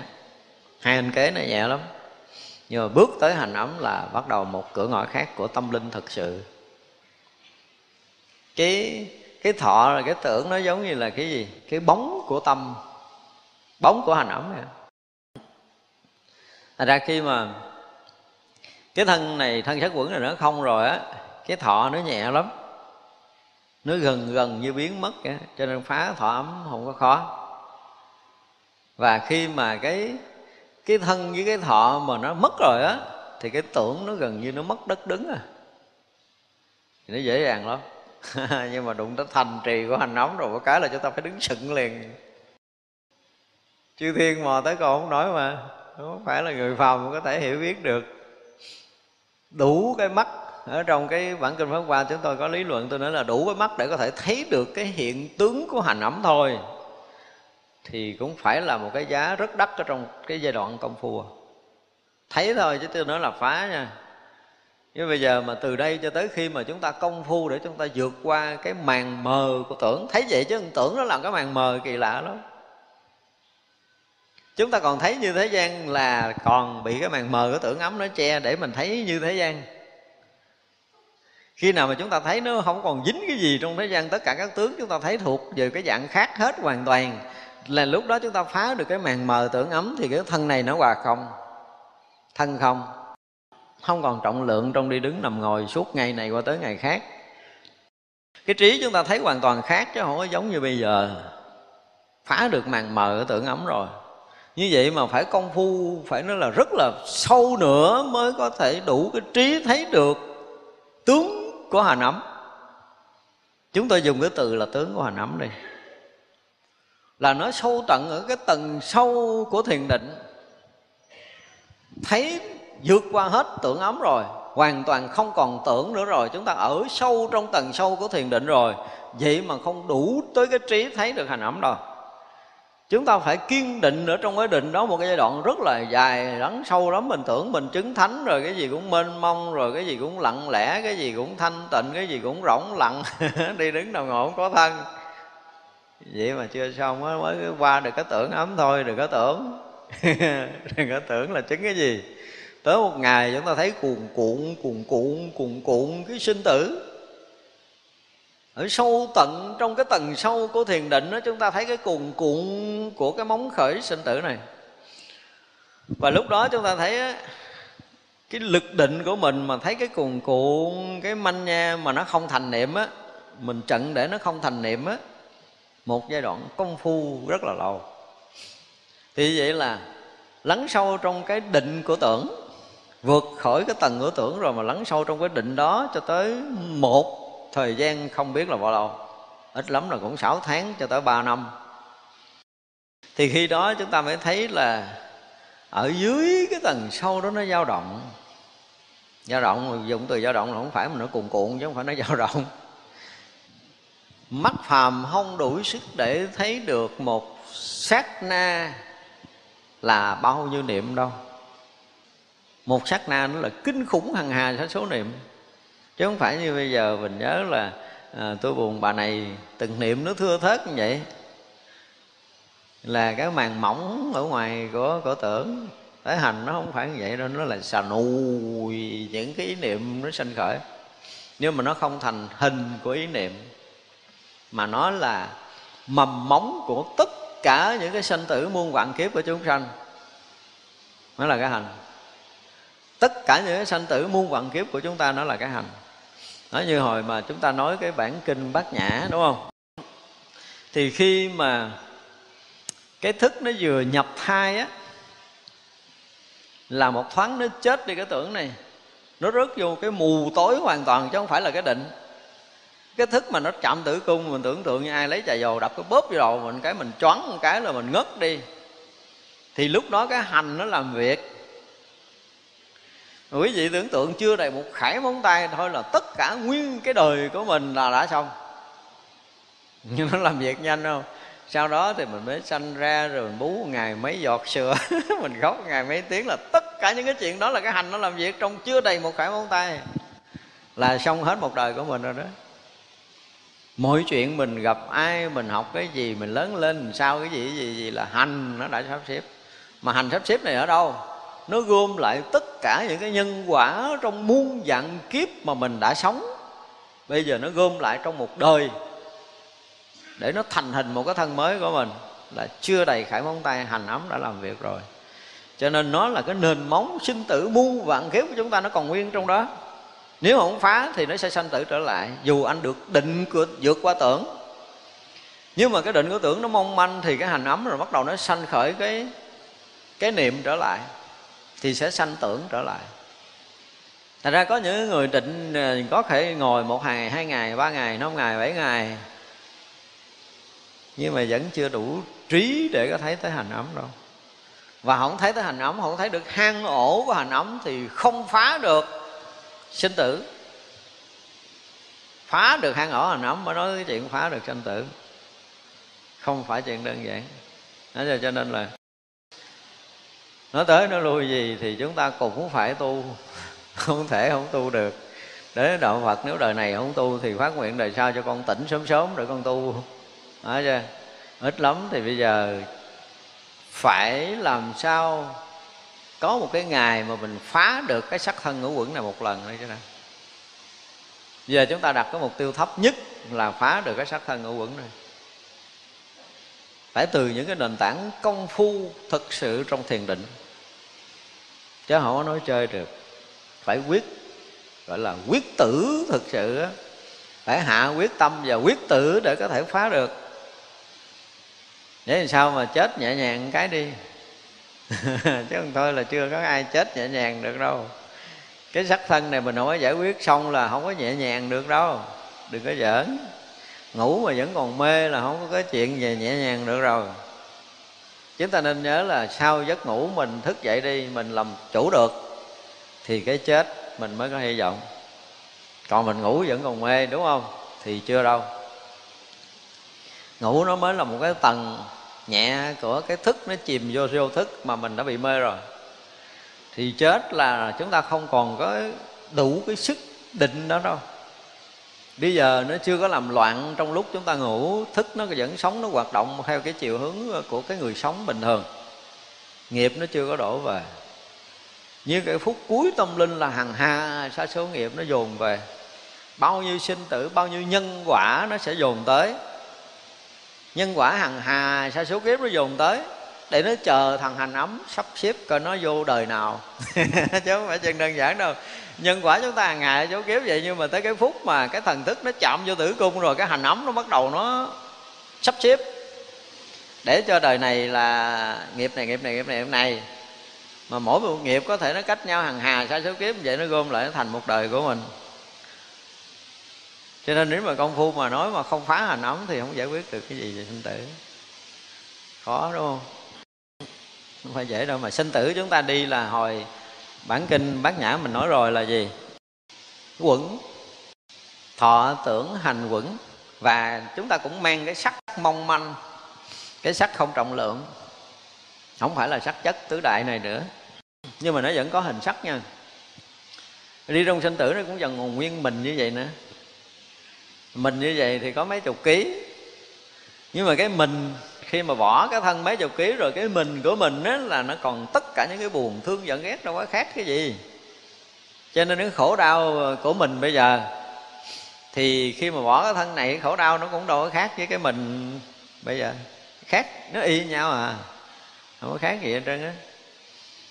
Cho nên những mà cái nhân quả tới là không có đỡ đòn kịp. Không có người à, gọi là cái gì? Không có người xử mình, mà tức là không có người phán xét mình. Nhưng mà nhân quả mình đỡ không được. Kỳ lạ vậy đó. không có người phán xét nhưng mà nhân quả tới không đỡ được. Không có thương lượng nhân quả. Đây là chuyện rất là lạ trong trong cái thế giới kia. Ví dụ ví dụ như bây giờ là mà mình à, còn nhỏ mình không biết mình đánh con của cái bà hàng xóm. Bà hàng xóm dắt anh em lại đánh mình ba mẹ mà đứng ra can được năn nỉ, xin lỗi gì đó. Được. Nhưng mà con qua thế giới kia không có chuyện năn nỉ. Không có chuyện năn nỉ. Tới cái giờ mà mày phải trả một đấm ở cái kiếp trước là cái mặt mình nó sẽ trần dần đen thui liền. Cái chuyện đó nó dập mặt mình tại chỗ. Không có cái chuyện đỡ. Không có chuyện đỡ đòn nghĩa là cái thế giới kia, nhân quả nghiệp báo nó tới là chúng ta không có cái gì có thể can dự được hết. Không có lực để cưỡng lại. Nhưng mà không có người phán xử chuyện này đời này nhân quả nó tới, chúng ta còn thương lượng, còn thế này thế kia, có nghĩa là khi chúng ta còn sống ở đây á, thì cái khả năng của tâm thức này nọ kia vẫn còn. Nhưng mà khi bỏ cái thân này, chúng ta sống ở cái thế giới mà nó không cái cái thân sắc chất rồi á, thì nó khủng khiếp. Những nhân quả nghiệp báo nó tới cho chúng ta là không có đỡ, không có kịp đỡ, không có thương lượng. Xấu tới là ập tới, là nhận chịu liền tốt tới là nhận chịu liền. Ví dụ như hồi xưa mình à, ăn hiếp một người bên cạnh người ta ngồi ăn cơm chung với mình người ta mới gấp miếng ăn cái mình à, mình lấy cái đũa mình vuốt rớt miếng ăn người ta không ăn được. Ví dụ vậy mới đưa đũa cái bắt đầu rớt miếng ăn. Thì đời này sẽ trả nhân quả gấp ngàn lần là là tới con cái mà nó cúng cho mình ăn đồ ăn vừa đưa tới miệng bị quýnh quẻ bóp mà hả dằn miếng đồ ăn ra. nó nhân quả nó kinh khủng như vậy đó. Mà mình không biết trước cái gì trơn tự nhiên đưa bạn đó nó dằn mất tiêu à. Cái cái cảnh mà chúng ta chưa có giảng về du lan mà cái bà mà thanh đề mà đưa cơm vô tới cái, cái, biến thành than lửa đó ha. Thì nó cũng giống giống vậy. Nó không có cưỡng được cái nhân quả đó. Lạ kỳ như vậy. Thấy miếng cơm rất là ngon bỏ vô miệng là cháy phừng phừng cái mỏ phù ra không có nhai không có nuốt được không có cưỡng được những cái điều này. Trước đó một niệm chúng ta không thể hay biết được cái nghiệp báo tới với mình. Nói về nghiệp thì nó là những cái chuyện mà chúng ta nếu mà hiểu tới rồi hả là gai ốc chúng ta nó nổi toàn thân nữa Rồi đời này mình cũng ít thấy nghiệp là cái gì lắm. Thỉnh thoảng người này buồn mình, người kia giận mình, ăn hiếp mình Rồi mình thấy nói chuyện nó rất là thường. Xong rồi năn nỉ rồi nó cũng thôi. Nhưng mà nhân quả kia là không có cái chuyện thôi. Đủ một trăm phần trăm đó, cho nên là sinh tử này nếu mà chúng ta còn sống còn hiểu biết còn nhận định được thì chúng ta nên hướng cái nhận định chúng ta vào cái con đường công phu. Nhanh chừng nào thì đỡ chừng đó. Chúng tôi phải nói vậy chứ không còn đường nào khác đó chúng ta không thể chậm trễ được. Đối với nhân quả nghiệp báo đối với sinh tử luân hồi chúng ta không có thương lượng được đâu không ai có khả năng thương lượng để là nó chậm hơn, nó nhẹ hơn, nó ít hơn, nó trì hoãn hơn, không có chuyện này. Hoàn toàn không thể thương lượng được với nhân quả nghiệp báo. Mà bây giờ chỉ còn cái là như đức phật nói là nếu một người phát khởi được thiện tâm mạnh, thì có thể sao? Che chắn được nghiệp ác của mình. Tức là sau khi ngài Angulimala chứng được thánh quả rồi. Thì Đức Phật có nói một cái câu trong một bài kệ dài, Đức Phật nói một câu là khi mà cái thiện căn, cái phước báo của mình lũ lớn và khi chúng ta phát khởi cái thiện tâm lớn để đưa vào công phu, thì chính cái này nó có thể che chắn được cái ác nghiệp để mình chứng được thánh quả. Và khi chứng được thánh quả rồi thì cái khả năng giải quyết nghiệp tập nhẹ nhàng. Còn nếu cái lực công phu của chúng ta nó yếu hơn nghiệp, thì đương nhiên là nghiệp nó lấn mình do đó cái khả năng, cái sự quyết liệt công phu của mình phải đủ dũng mạnh để có mình thắng lướt được nghiệp tập. Thì nghiệp tập nó sẽ nhường bước cho công phu. Còn mà chúng ta công phu còn làng tàn sáng nắng rồi chiều mưa, trưa lạnh lạnh là kể như xong đời mình. Đó là gán chịu. Không, nghiệp tập nó đến là không thể cưỡng, không thể từ chối, không thể trốn tránh được. Đó là điều mà chúng ta phải biết để mà gán mà tu à, không tu thì gắng chịu. Thôi bây giờ chúng ta nghỉ ha. Sao chúng ta sẽ học tiếp.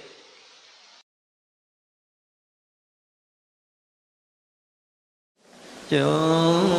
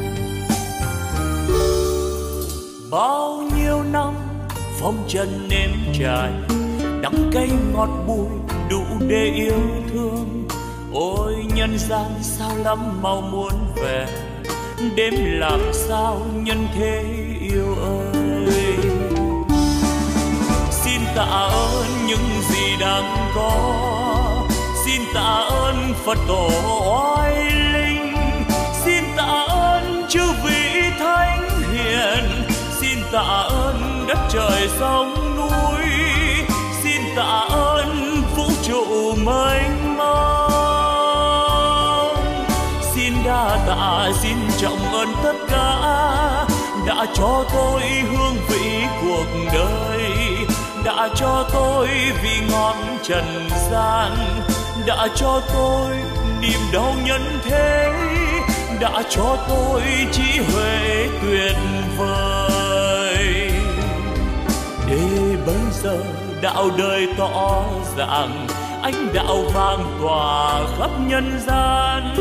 Ôi cực lạc, ôi niết bàn miên việt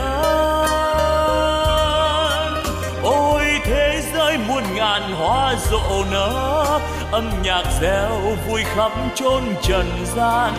Nếu ai biết ta bà vui đến thế đạo diệu màu tỏ dạng nghìn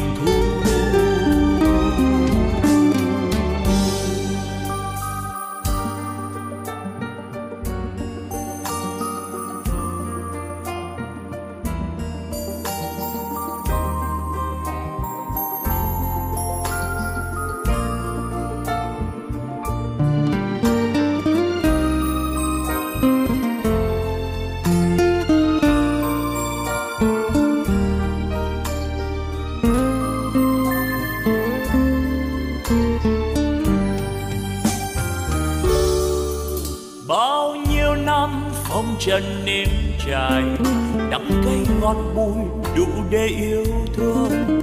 Ôi, nhân gian sao lắm mau muốn về.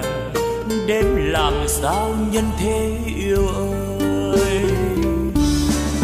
Xin tạ ơn những gì đang có. Xin tạ ơn phật tổ oai linh. Xin tạ ơn chư vị thánh hiền. Xin tạ ơn đất trời sông tạ ơn vũ trụ mênh mông. Xin đa tạ, xin trọng ơn tất cả đã cho tôi hương vị cuộc đời, đã cho tôi vị ngọt trần gian, đã cho tôi niềm đau nhân thế, đã cho tôi trí huệ tuyệt bây giờ đạo đời tỏ ràng ánh đạo vang tỏa khắp nhân gian. Ôi cực lạc, ôi niết bàn miên việt ôi thế giới muôn ngàn hoa rộ nở, âm nhạc reo vui khắp chốn trần gian. Nếu ai biết ta, bà vui đến thế, đạo diệu màu tỏ ràng nghìn thu nếu ai biết ta bà vui đến thế.